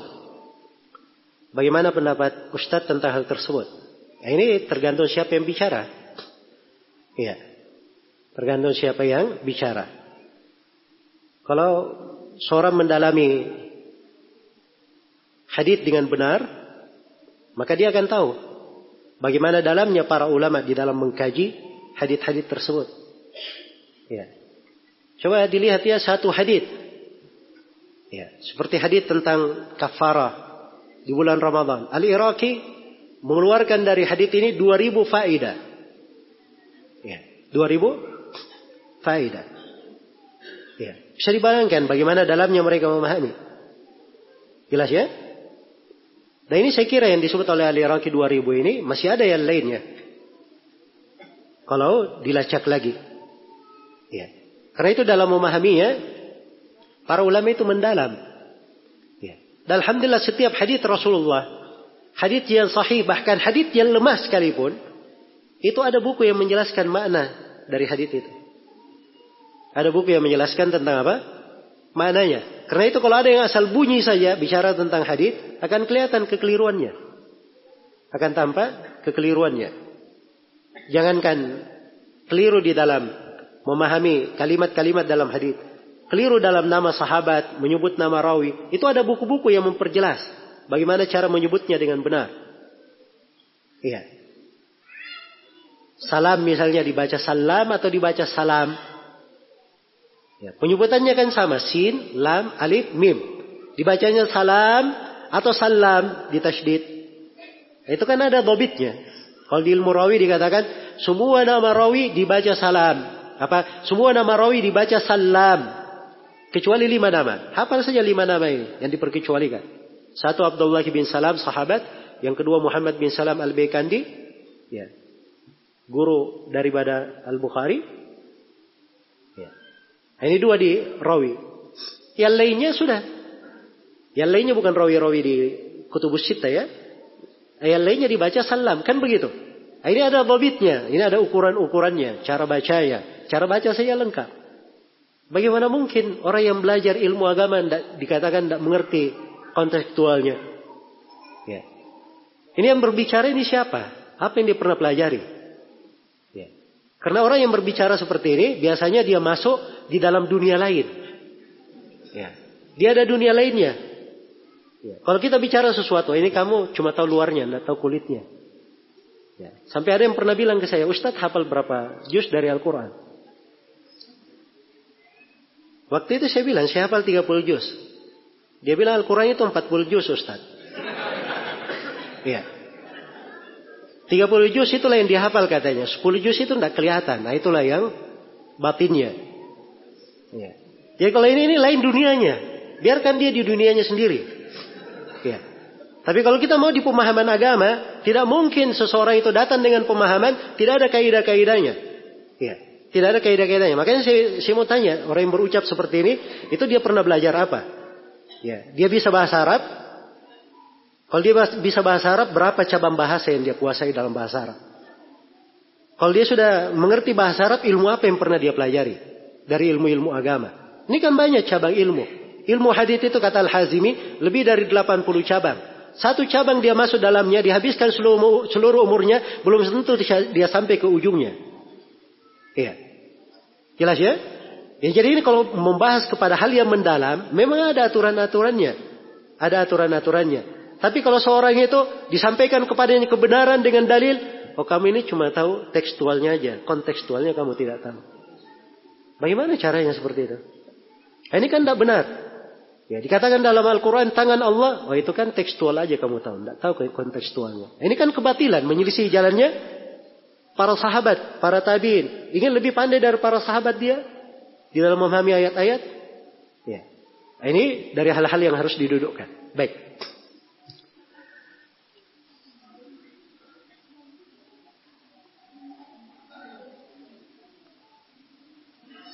Tauhid terbagi tiga. Uluhiyah, rububiyah, dan asma wa sifat. Tapi ada yang menambah tauhid hakimiyah. Nah yang menambah tauhid hakimiyah ini, ini dari perkara orang yang membawa perkara baru dalam agama. Biasanya menambah tauhid hakimiyah itu dari orang-orang pergerakan. Orang-orang yang biasanya mengafirkan kaum muslimin. Biasanya senang mengajak orang melakukan kudeta. Ya, ini biasanya menambah tauhid yang keberapa? Yang keempat tauhid hakimiyah. Hakimi artinya artinya tiada hukum kecuali dari Allah. Dan itu benar. Mana itu? Itu bagian dari tauhid. Tidak ada yang meragukan. Tapi tidak ada yang menjadikannya tauhid bagian yang keempat. Tidak ada. Karena tauhid hakimiyah ini dia masuk di dalam tauhid uluhiyah dan bisa masuk ke dalam tauhid rububiyah. Jelas ya? Bisa masuk ke dalam tauhid rububiyah. Karena itu tidak bisa dikatakan pembagian tersendiri. Kenapa ada madhab-madhab? Sehingga banyak orang yang fanatik. Ya. Jangan salahkan madhabnya. Salahkan yang fanatiknya. Ya. Ya, sebab manusia itu itu sudah ditakdirkan oleh Allah Subhanahu wa taala beraneka ragam dari madhab mereka. Dan mereka tidak dijadikan di atas satu umat. Ya. Kana nasu ummatan wahidatan fakhtalafu adalah manusia satu umat lalu mereka berselisih. Perselisihan itu Allah Subhanahu wa taala sudah apa? Sudah takdirkan. Dan Allah Subhanahu wa taala sudah kabarkan, ada orang yang fanatik dan menyesal pada hari kiamat. Allah berfirman, "Wa yauma ya'addu adh-dhalimu ala yadihi, yaqulu ya laitani ittakhadtu ma'ar rasuli sabila, ya wailata laitani lam attakhid fulanan khalila, 'ani adh-dhikri ba'da idh ja'ani wa kana asy-syaitanu lil insani khadula." Dan hari di mana tatkala seorang yang zalim itu dia menggigit kedua tangannya. Ini saking dahsyatnya penyesalan. Kita kalau ke dunia menyesal sedih, kadang luar biasa sedihnya, tidak sadar dia gigit jarinya kan begitu. Ini bukan jari aja yang dia gigit, kedua tangannya dia gigit. Saking menyesalnya. Apa yang dia katakan? Wahai andai kata, saya ketika di dunia, saya itu membuat sebuah jalan yang saya tempuh, saya ikut bersama Rasul. Wahai betapa kasihannya saya, andai kata saya tidak menjadikan si fulan itu sebagai kecintaanku. Nah, ini fanatik yang seperti ini berbahaya. Jelas ya? Bermadhab itu tidak salah madhabnya. Para ulama apa artinya madhab? Ya, kalau dia dalam fikih ya, madhab maksudnya dalam madhab fikih, itu tidak salah. Tapi di dalam akidah, madhab itu cuma satu. Hanya ada madhab ahli sunnah, madhab as-salaf, jalannya para ulama ahli hadis. Cuma ada satu saja. Itulah jalannya Rasulullah Sallallahu Alaihi Wasallam yang diwarisi dari masa ke masa. Tapi dalam fikih ada beberapa madhab. Ya, yang terkenal di masa ini ada empat madhab. Ada empat madhab. Dan madhab ini adalah cara memahami fikih namanya. Cara memahami fikih. Jadi metodenya itu beda. Ya, misalnya kitabul jihad. Kalau madhab hambali, kitabul jihad ini diletakkan di akhir pembahasan ibadah. Makanya setelah pembahasan haji, jihad mereka bahas. Kalau di madhab lain tidak, dikasih di pembahasan lainnya. Mungkin ada yang masuk ke muamalah, ada yang masuk di apa namanya interaksi kepada manusia. Ya, beda di dalam meletakkannya. Nah, ini kan tartib namanya. Jelas ya di dalam memahami. Ya. Kenapa misalnya Imam Malik dia mulai langsung dengan bab solat. Nah, ini kan fikihnya namanya. Mulai dengan pembahasan waktu solat. Sedangkan ulama yang lain mereka memulai dengan kitabut tahara. Bab tentang bersuci. Nah, ini kan tartib dalam fikih. Dan itu ada alasannya masing-masing. Ya. Jadi kalau dia mengikuti mendalami fikih di atas satu madhab, dalam rangka susunan ilmiah di dalam apa namanya membentuk kemampuan ilmiahnya itu adalah hal yang bagus. Sebab kalau dia gabung-gabung madhab bisa bingung, apalagi bagi apa? Bagi para pemula. Tapi dasarnya fikih itu ma'rifatul huda bidalilihi. Apa namanya? Ma'rifatul dalil ma ta'lilihi. Itu fikih. Dia mengenal dalil beserta dengan alasannya. Jadi kalau dia tahu sesuatu yang benarnya begini, dalilnya begini, alasannya begini. Ya. Benarnya begini, dalilnya begini, alasannya begini. Itu fikih. Ya. Jadi kalau ada madhab tidak ada dalilnya atau dalilnya tidak kuat, maka dia tidak ambil. Dia ambil madhab yang lain. Nah, itulah cara beragama. Kita pakai madhab mana pun tidak ada masalah di dalam hal tersebut. Baik.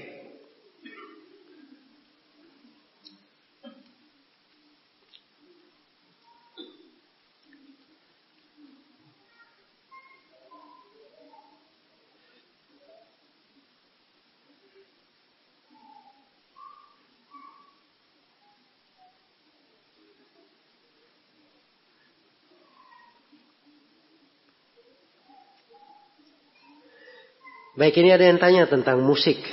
Ya. Apa hukumnya haram? Saya ada ceramah khusus ya dalam hal ini. Dan insya Allah ta'ala suatu hari saya akan berikan ceramah khusus terkait dengan musik ini. Mungkin bagus untuk diulangi lagi.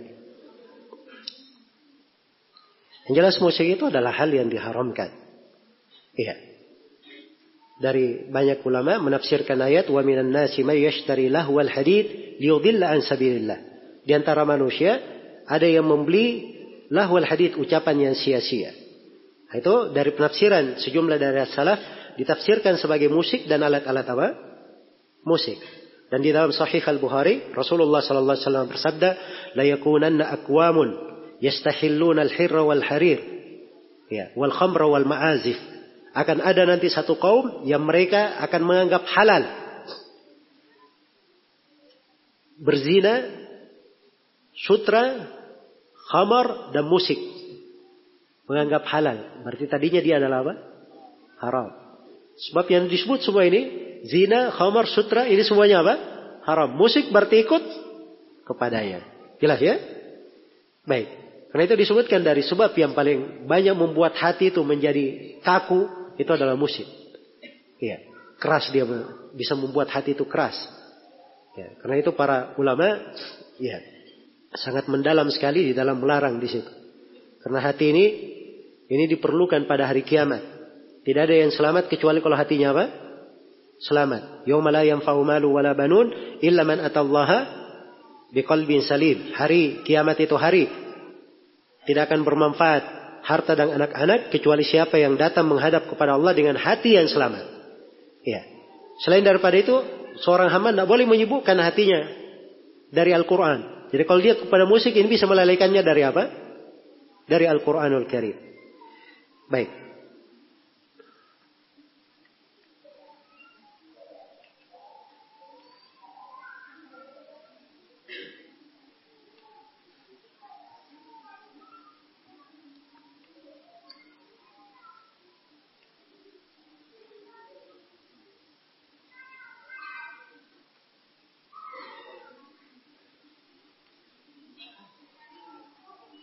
Apakah ayat tentang tangan Allah bukan majas? Lalu bagaimana dengan ayat dalam surah Al-Baqarah yang dikatakan bahwa nikah itu alladhi biyadihi uqdatun nikah. Di tangannya adalah akad nikah. Teksnya ini tidak dikatakan majas. Bagaimana mestinya? Cuman itu bahasa Arab ketika mereka bahasakan artinya diarahkan ke sana. Ya. Sekarang kalau tangan diartikan kekuasaan. Kenapa engkau iblis tidak sujud kepada Adam yang kuciptakan dengan dua tanganku. Dia tafsirkan dengan dua kekuasaanku. Dia batasi kekuasaan Allah cuma dua. Hah? Nah, ini kan namanya keterlaluan. Menafsirkan ayat sudah masuk lagi ke mana yang apa? Mana yang buruk. Iya. Baik.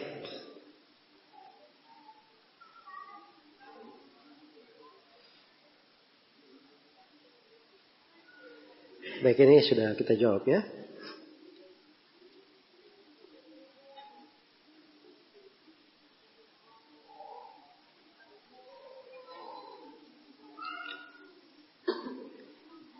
Ya tentang demonstrasi saya insya Allah akan ada ceramah khusus tentang demonstrasi. Ya, memang ini perlu dibahas. Kalau saya bahas sekarang saya jawab sedikit masalah yang terkait dengan itu demo-demo, ya mungkin ada hal yang tersisa. Tapi kalau kita buat kajian khusus, ya kita bahas tentang hal tersebut. Orang-orang yang menganggapnya boleh apa sisi dalil mereka, kita bisa kaji insya Allah taala di pertemuan yang akan di pertemuan lain. Apakah Syekh Al-Albani tidak memiliki guru? Siapa bilang tidak memiliki guru? Ayahnya itu seorang alim, ayah beliau dari ulama Hanafiyah. Dan beliau berguru dari ayahnya. Dan beliau ada guru yang lain. Walaupun gurunya tidak banyak seperti ulama yang lainnya, tapi beliau juga punya apa? Punya guru. Iya.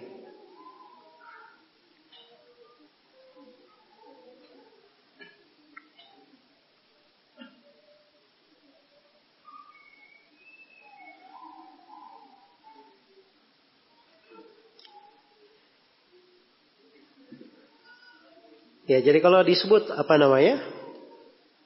Minta disebutkan nama-nama dan seterusnya itu tidak cocok ya. Yang diperlukan itu bagaimana seorang mengenal jalan yang benar. Sifat-sifat kebenaran itu apa? Poin-poin orang yang menyimpang itu apa? Ya. Karena itu di dalam pembahasan akidah ada namanya ilmu maqalat. Ilmu yang berbicara tentang firqa-firqa yang pernah menyimpang dari masa dahulu hingga hari ini. Itu dibahas dalam buku akidah. Supaya kita mengenal sumber-sumber penyimpangan itu dari mana. Ya. Sumber penyimpangan itu dari mana. Karena itu orang yang sudah masuk dalam ilmu ini, itu biasanya tajam di dalam menilai seseorang. Dia berbicara saja dengan gaya bicara tertentu, itu bisa dipahami dari mana dia mengambil pemahamannya. Bisa ditebak dia bacanya dari buku-buku yang mana. Iya. Karena dari pemahaman-pemahaman itu penyimpangan-penyimpangan itu sudah ada dari masa dahulu. Ya karena itu itu yang penting seorang bagaimana dia apa namanya mempelajarinya. Semoga Allah Subhanahu wa taala memberi taufik kepada semuanya.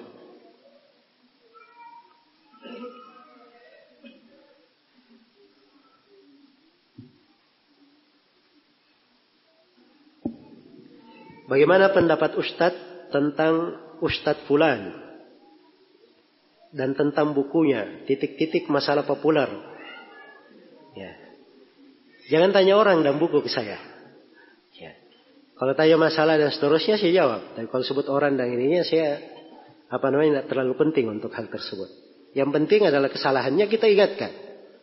Ya, apa yang perlu diingatkan dari kesalahan itu pembahasan ilmiah namanya. Karena seorang kalau dia berbicara tentang agama, ya maka harus dia sampaikan dengan dalil. Kalau dia keliru dalam hal tersebut, orang yang tahu kekeliruannya tidak mungkin mendiamkan. Ya. Harus diterangkan. Itu kewajiban orang yang berilmu. Kalau enggak dia akan ditanya pada hari kiamat. Ya. Karena Allah Subhanahu wa taala telah berfirman dalam Al-Qur'an, "Wa id akhadallahu mithaqa" apa namanya? Uh, Bani Israel baik. Uh, Latubayyinunnahu lin-nasi wa la taktumuna. Itu janji yang Allah ambil supaya kalian menjelaskan kepada manusia dan jangan kalian menyembunyikannya. Tidak boleh menyembunyikan.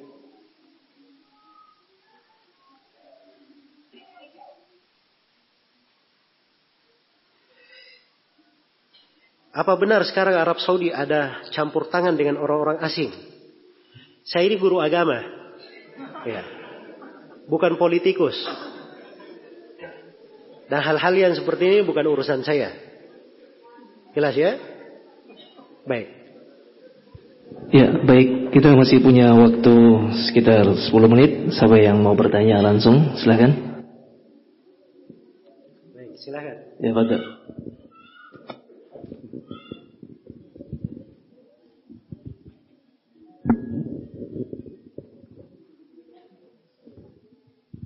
Assalamualaikum warahmatullahi wabarakatuh.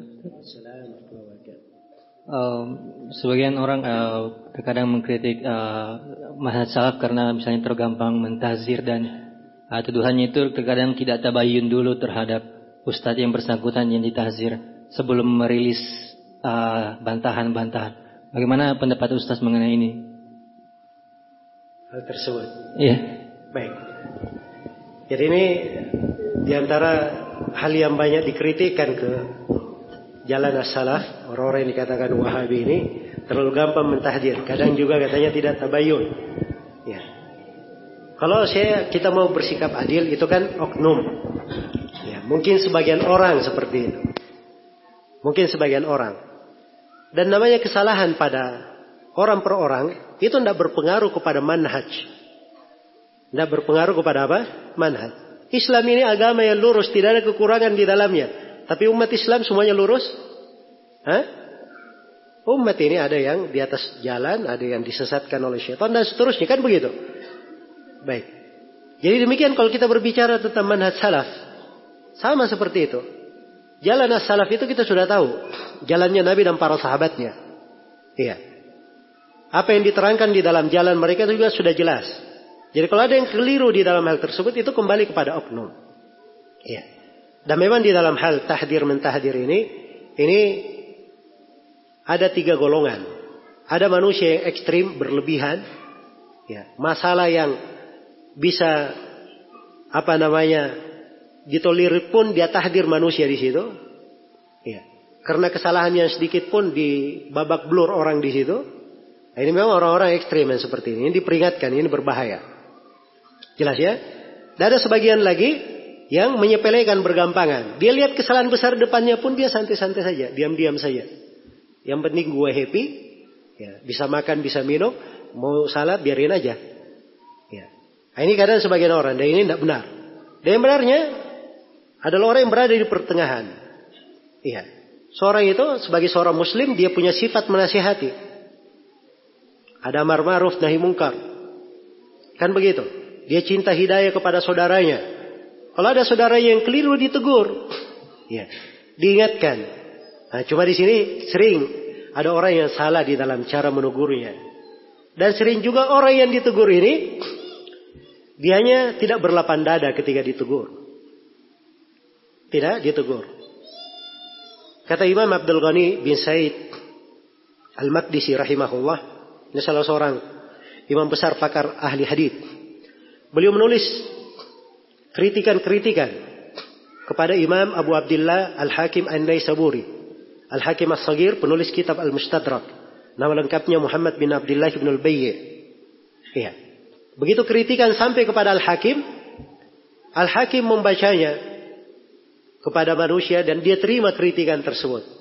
Kata Abdul Ghani Al-Makdasi, saya pun tahu bahwa orang ini Al-Hakim adalah seorang yang akil, dia sangat berakal sekali. Sangat berakal.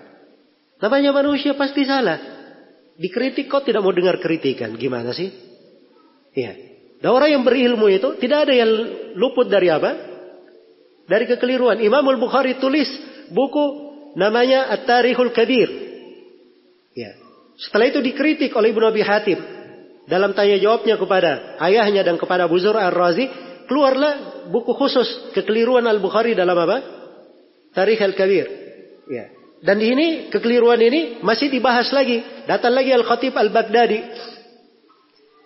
Dia menulis buku lagi di dalam hal tersebut. Tambahan istidrak di dalam hal itu. Jelas ya? Dan ini biasa di tengah para ulama. Rawi itu tidak mungkin ada yang dikatakan seluruh haditsnya benar. Kata Ibu Dumain, siapa yang berkata dari rawi, dia tidak ada salahnya, berarti dia pendusta. Masa manusia tidak ada salahnya? Jelas ya? Karena itu Imam Malik rahimahullah diketahui beliau punya sekian ribu hadits. Beliau keliru dalam sekian hadits. Itu ada pembahasannya. Sampai Ad-Darqutni punya buku khusus judulnya Ibu Ahadith Malik. Hadits Malik yang asing, yang aneh. Jelas ya? Dan ini biasa. Jangan dikatakan Darqutni mentahdir Imam Malik. Ya. Tidak seperti itu. Ini hal-hal yang seperti ini berjalan di tengah para ulama.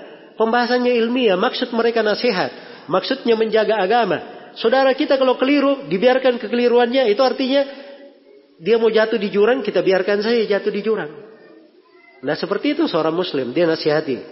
Dia tarik. Iya. Nah, itulah cara memperbaiki. Dan memperbaiki seperti itu. Kalau orang yang tidak, orang yang mau diperbaiki dia tidak dengar misalnya, dia tidak mengindahkan, ya, maka sudah disampaikan nasihat kepadanya. Sisa kesalahannya itu sifatnya bagaimana? Kalau kesalahannya terkait dia pribadi, ya di nasihati secara pribadi.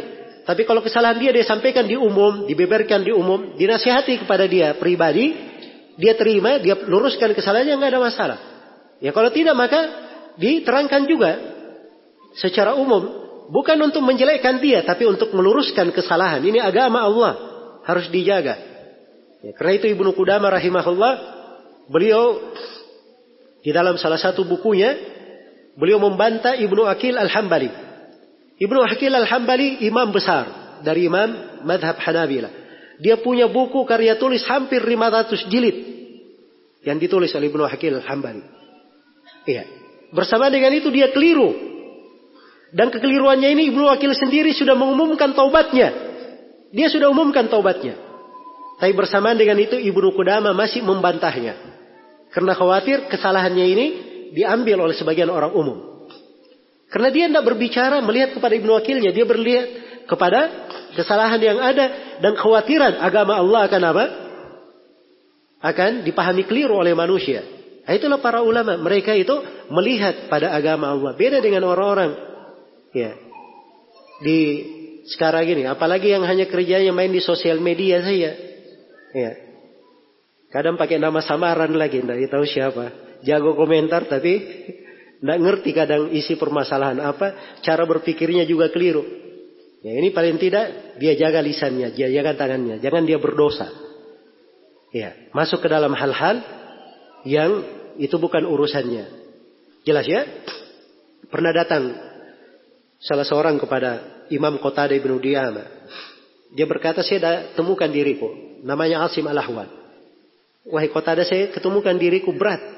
Saya mengatakan sipulan keliru dalam hadits ini sipulan begini dan begini. Kata Qatada, kalau kamu diam, saya juga diam. Kapan orang-orang tahu akan kekeliruannya? Ya, jelas ya? Maka ini yang menyebabkan para ulama itu berbicara. Penjagaan terhadap agama. Juga nasihat untuk saudaranya. Nasihat untuk saudaranya. Jadi ini dasar-dasar pokok di dalam hal ini. Semoga Allah subhanahu wa ta'ala memberi taufik kepada semuanya. Dari mungkin akhir dari kajian kita karena waktunya sudah habis.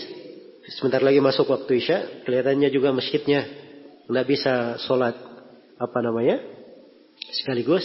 Jadi kawan-kawan yang mungkin ada alternatif masjid dekat-dekat sini boleh mencari masjid di dekat sini. Dan kita cukupkan pertemuan ini sampai di sini dan saya berharap mudah-mudahan apa yang kita kaji ada manfaatnya untuk semuanya dan tentunya banyak kekurangan di sana sini dalam kajian ini. Saya mohon besar, uh, mohon maaf sebesar-besarnya akan hal tersebut. Uh, dan saya berterima kasih kepada pihak Tamir Masjid atas kesempatan yang telah diberikan. Semoga Allah Subhanahu wa taala menjadikan keberadaan kita di masjid ini sebagai sebuah ketaatan untuk kita semua yang selalu dicatat kebaikannya dan selalu digariskan keberkahannya untuk kita semua di dunia dan di akhirat. Dan sebagaimana Allah Subhanahu wa taala mengumpulkan kita semua di sini dalam suasana yang baik, Semoga Allah Subhanahu wa taala mengumpulkan kita semua kelak di kemudian hari di surganya yang penuh dengan kenikmatan bersama Nabi sallallahu alaihi wasallam dan para sahabatnya. Innahu waliyyu dzalika wal qadiru alaihi wallahu taala alam. Subhanakallahumma wa bihamdik asyhadu an la ilaha illa anta astaghfiruka wa atubu ilaik walhamdulillahi rabbil alamin. Wassalamualaikum warahmatullahi wabarakatuh. Kaum muslimin dan muslimat, alhamdulillah kajian kita telah uh, berakhir. Dan sekali lagi kami ucapkan jazakumullah khairan kepada Ustaz Dzulkarnain bin Muhammad Sunusi hafizahullah taala